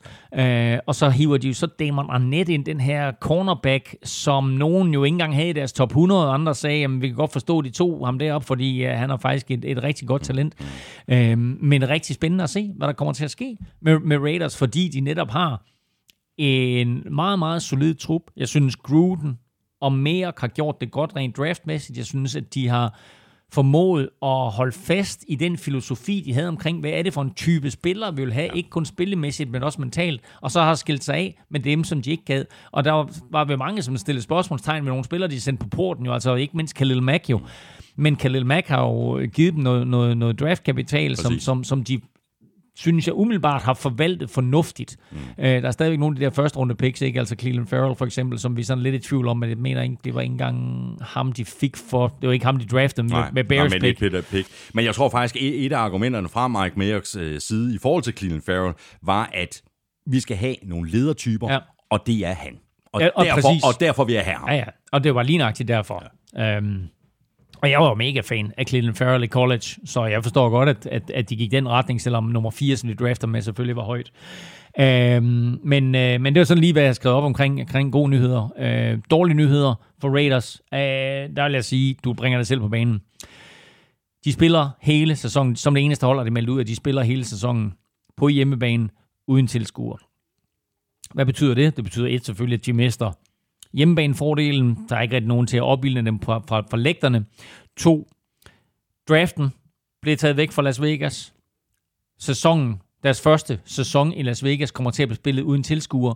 Det der monsterbrag, som NFL havde forventet, at nu er NFL endelig i Las Vegas, det er blevet fuldstændig bombarderet tilbage til er kartoffelrækkerne. Ikke? Nå. Sidst, men ikke mindst. Raiders er det hold, der økonomisk bliver ramt allerhårdest af, at der ikke er nogen tilskuere på lægterne. Hvis NFL ikke har nogen tilskuere overhovedet i den kommende sæson, så går de glip af et sted mellem 7 og 8 milliarder dollars. Raiders alene havde udsolgt til samtlige hjemmekampe og træningskampe. De kommer til at gå glip af 571 millioner dollars. Hold lige fast, det er 3,6 milliarder kroner. Det er mange, mange penge. Uh, så det her, det er en ubetinget dårlig nyhed. Og så i øvrigt, så ligger de i den der lorte division. Ja, det gør de lige præcis. Hvor øh, vi kun mangler at tale om et hold, og det er jo San Diego. Det har du planlagt. Det havde jeg øh, faktisk ikke planlagt, men øh, den, ligger, den, den ligger jo bare og venter øh, til når det øh, er aktuelt. Ikke? Og nu skal vi tale øh, Chargers, så det øh, gør vi lige om lidt.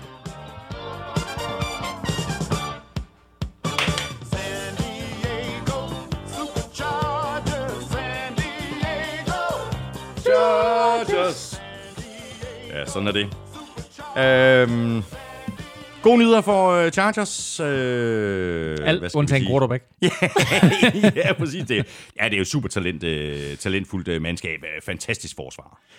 Ja, altså, øh, vi har jo talt om det så længe, ikke, at, at det her, det var et, eller er et af NFL's mest talentfulde mandskaber, og nok så har de mistet Philip Rivers, men altså, de er jo sindssygt stærkt besat på nærmest alle positioner. Øh, og som du selv siger, øh, det der forsvar der, jamen altså, øh, når du kigger ned over det, så er det jo fyldt med superstjerner. Du kan bare starte op på den defensive front, ikke? Altså de to top pass rushers der, ikke? Det er øh, Melvin Ingram og så øh, Joey. I'm a very rich man. Ja, præcis. Bosa. Ja, du tosser. Øhm, og så har de jo hævet Linval Joseph ind fra Minnesota Vikings. Det gør jo ikke den defensive front øh, mindre god. Det er sådan en, der gør virkelig, virkelig ondt på mig som Vikings-fan at, at, at se, at han øh, bliver, taget ud af den sammenhæng. Make your strength a strength. Ikke? Altså Ja. simpelthen, øh, Så, det er øh, filosofien. så øh, hiver de jo øh, Kenneth Murray ind via draften. Øh, den her øh, meget, meget spændende middle linebacker, som jeg tror kommer til at give dem noget ekstra umf.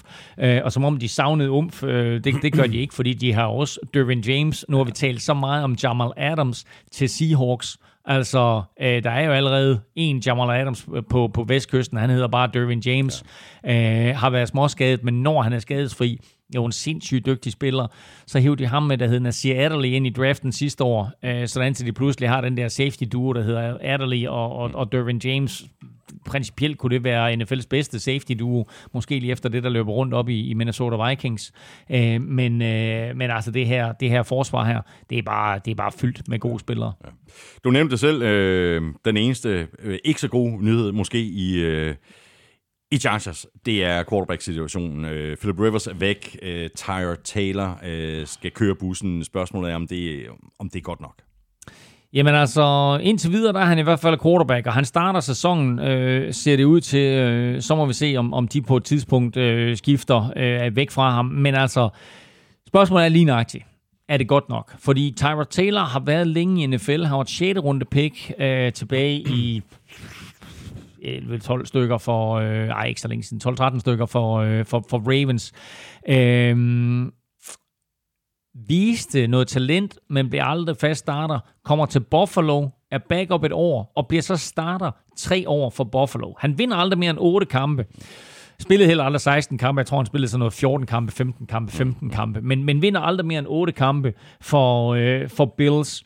Øh, hans bedste år var i øh, 2015, hvor han, øh, han kaster 20 touchdowns og øh, har 6 interceptions.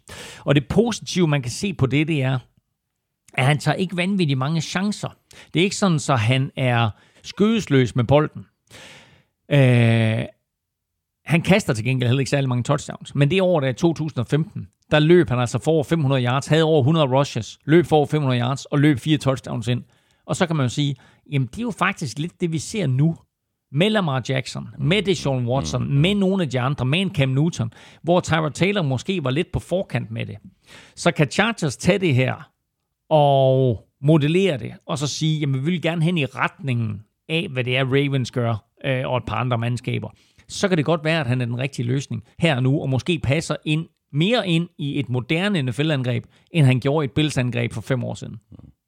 Så der er lidt håb faktisk bygget ind i de dårlige nyheder. Det var der faktisk. det er dejligt, det er dejligt positivt, Elming.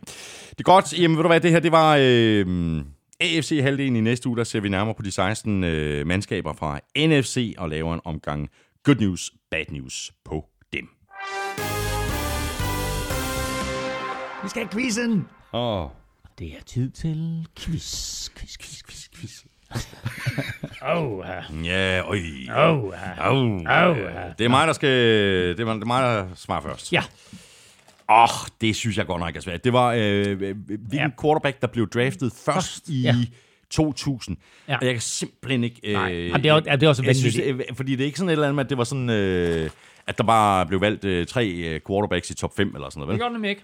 Altså, jeg kan ikke komme i tanke om nogle Nej. store, øh, store Nej. navne fra det år. Nej, jeg kan fortælle dig, at øhm, den, første, Så det er et trickspørgsmål. den første quarterback blev draftet med pick nummer 18. Okay, draftet- dog, dog trods alt i første runde, men sent Ja. i første runde, ikke? Ja. Okay. Ja, pick nummer 18. Godt. Det var, det var ikke en ledetråd, den fik du bare. Godt. Øhm, ledetråd nummer 1 kommer her. Han kastede bolde til Randy Moss i college. Og Randy Moss har efterfølgende udtalt, han er den bedste quarterback, jeg nogensinde har spillet sammen med. Can't do it. Godt. Um, Tom Brady kom til en uh, NFC... Og må jeg lige skyde et navn ind, Ja, ja, som eller- jeg tror blev øh, draftet i, øh, i, i 2000. Mm. Det er så ikke ham. Mark Bolger. Uh, det gjorde han faktisk også. Det har du fuldstændig ret i. Jeg tror, Nå. han blev draftet i femte runde af Rams. Okay. okay. Øhm, vi kan lige kigge på quarterbacksene bagefter, hvem, hvem der ja, Ja, rent okay, faktisk blev draftet. Øhm, den anden øh, ledetråd, jeg ville komme med, var, at øh, den her klub, der draftede ham, havde ikke mindre end fire picks i første runde. Altså et lortehold. Vikings? De to- Nej, de Vikings, de har da ikke draftet. Ah, nej. Øh, de to øh, i rækkefølge. Øh, der tog de Sean Ellis, defensive end, med pick nummer 1. Så tog de den her quarterback med pick nummer 18.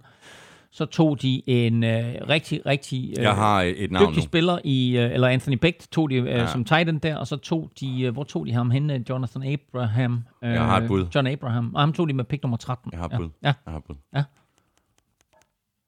Jeg er meget tvivl. Ja. Men jeg kan godt sige, Ja, fordi kom så, jeg kom så, kom så. Chad Ja, Pennington. det er fuldstændig... Oh, du er så sej. Ja, men det er da ikke sejt, men jeg har fået 27 ledetråd. Nej, du har da ikke. Altså, det var, det, jeg synes, det var sejt. Altså, Chad Pennington er fuldstændig rigtig. New. York Jets.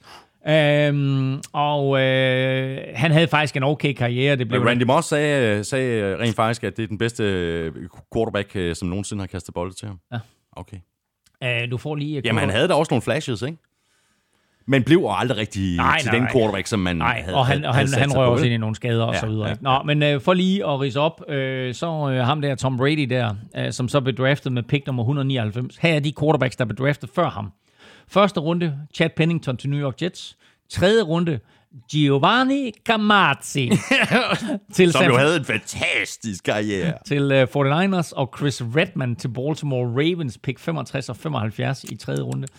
Femte runde, Pittsburgh Steelers drafter en quarterback, der hedder T. Martin. Mm-hmm. Og ikke femte runde, men sjette runde, New Orleans Saints drafter en quarterback, der hedder Mark Bolger. Mm. Sjette runde, pick nummer 183. Cleveland Browns drafter en quarterback, der hedder Spurgeon Wynn. Og så pick nummer 199, sjette runde, Tom Brady. En afterthought, som så ikke endte med at blive en afterthought. Fantastisk. Øh, Godt, så er det, øh, det quizzen fra øh, Søren Armstrong. Øh, Spørgsmålet var altså, og det handlede jo så også om, om Brady. Brady bliver den fjerde quarterback, der starter øh, en sæson som 43-årig eller ældre. Hvem er de foregående tre? Du, du sagde indledningsvis, øh, Elming, da vi satte quizzerne i gang, at du, øh, du havde en fornemmelse af, at du havde to navne i hvert fald. Jamen altså, jeg vil sige, øh, jeg vil sige øh, Warren Moon. Ja, det er fuldstændig korrekt. Er det rigtigt? Ja. Øh, og så vil jeg Det er også snyd, fordi han spillede også for, altså han spillede for Houston Oilers, men han spillede også for Vikings, ikke? Han var omkring Øh, Vikings. Åh oh, jo, men han var, trods alt, han var trods alt rimelig gammel, vil jeg sige. Ja. Øhm, han var der, og så vil jeg sige, altså, øhm, han var både quarterback og kicker og alt muligt. Øhm, og spørgsmålet om han tæller som starter, da han blev så gammel, vil jeg sige George Blanda. Han er ikke på øh, listen. Okay, så er der Dave Craig. Øh, det er frisk bud. Ham havde du ikke. Nej. 43 år. Jeg skal se Elmings ansigt nu. Går super positivt ind til den her del af quizzen. Jeg, jeg har en god fornemmelse. Jeg har to navne. det starter godt. Nå, men altså, Warren Moon var god. Warren Moon var rigtig, og, rigtig og, god. Og Dave, Dave Craig var der ikke. Og ved du hvad, og, og det er jo her, hvor du bare skal stille og roligt, altså, trække lidt luft i lungerne, og så vi, du har den ene, nu mangler du kun to. 43 år. Doc Flutie. Heller ikke. Det, det er nu i træk, jeg bringer Doc Flutie på banen. På et eller andet tidspunkt, der lykkes det. Åh, Armstrong lavede en kan, quiz. ja, kan du ikke lave en quiz, hvor du svarer? Doc Flutie? øhm, okay, jeg skal have noget ledtråd. Yes. Øh, vi har en øh, spiller, som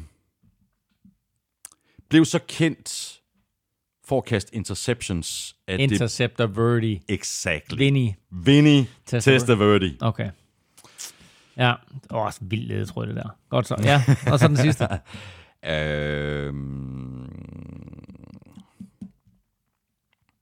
Du han, han har spillet for... Han har spillet for 49ers, han har spillet for Broncos, han har spillet for Chiefs, han har spillet for Buccaneers. Okay. Okay, wow.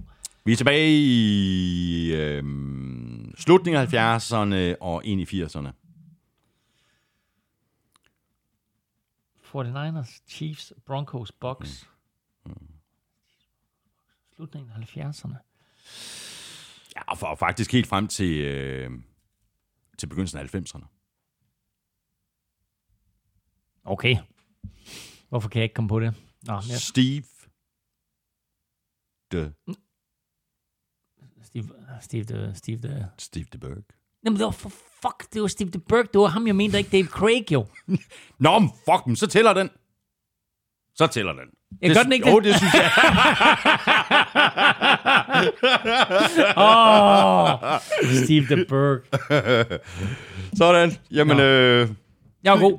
det var bedst, det var bedst god, det var bedst Tak for det, Emil. Det var en fornøjelse. Det blev lidt længere, end øh, jeg havde regnet med, det ville blive. Skal vi partout have Amstrup med hele sæsonen? Hele sæsonen. Ja. Men øh, Armstrong, Doc Flutie, en af de næste gange, ikke? Mm. Nå, En quiz med Doc Flutie. Godt, fint. Det vil hjælpe. Ja. ja. Godt. Tak for det, Emil. I lige måde. Lige måde. Stort tak også til vores øh, gode venner og samarbejdspartnere for Tafel. Støt dem, de støtter os. Tak også til dig, fordi du lyttede med. Hvis du øh, synes om det, du har hørt, jamen, så kunne du overveje at stikke os en anmeldelse og nogle stjerner et af de steder, hvor det er muligt, for eksempel i iTunes. Du kan også gøre som øh, 522 allerede gør, nemlig støtte os med et valgfrit beløb på tier.dk eller via det link, der ligger på nflshow.dk. Kæmpe stor tak til alle, der støtter os eller har gjort det i en periode. Vi kunne ikke gøre det uden jeres hjælpende hænder. Har du øh, spørgsmål eller kommentar til showet, så kan du fange os på Twitter og på Facebook, og du kan også skrive på mail Følg Elming på Twitter på snablag nflming. Mig kan du følge på snablag Thomas Kvartrup. Tak for nu. Vi høres ved i næste uge.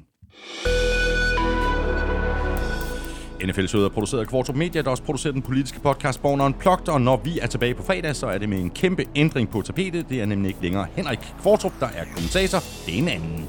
Vil Europa fortsætter som den plejer sammen med Elming og resten af cykelslænget, og så er Elming og jeg ellers tilbage med meget mere NFL i næste uge. Ha' det rigtig godt så længe. Hot odds. Lortequiz.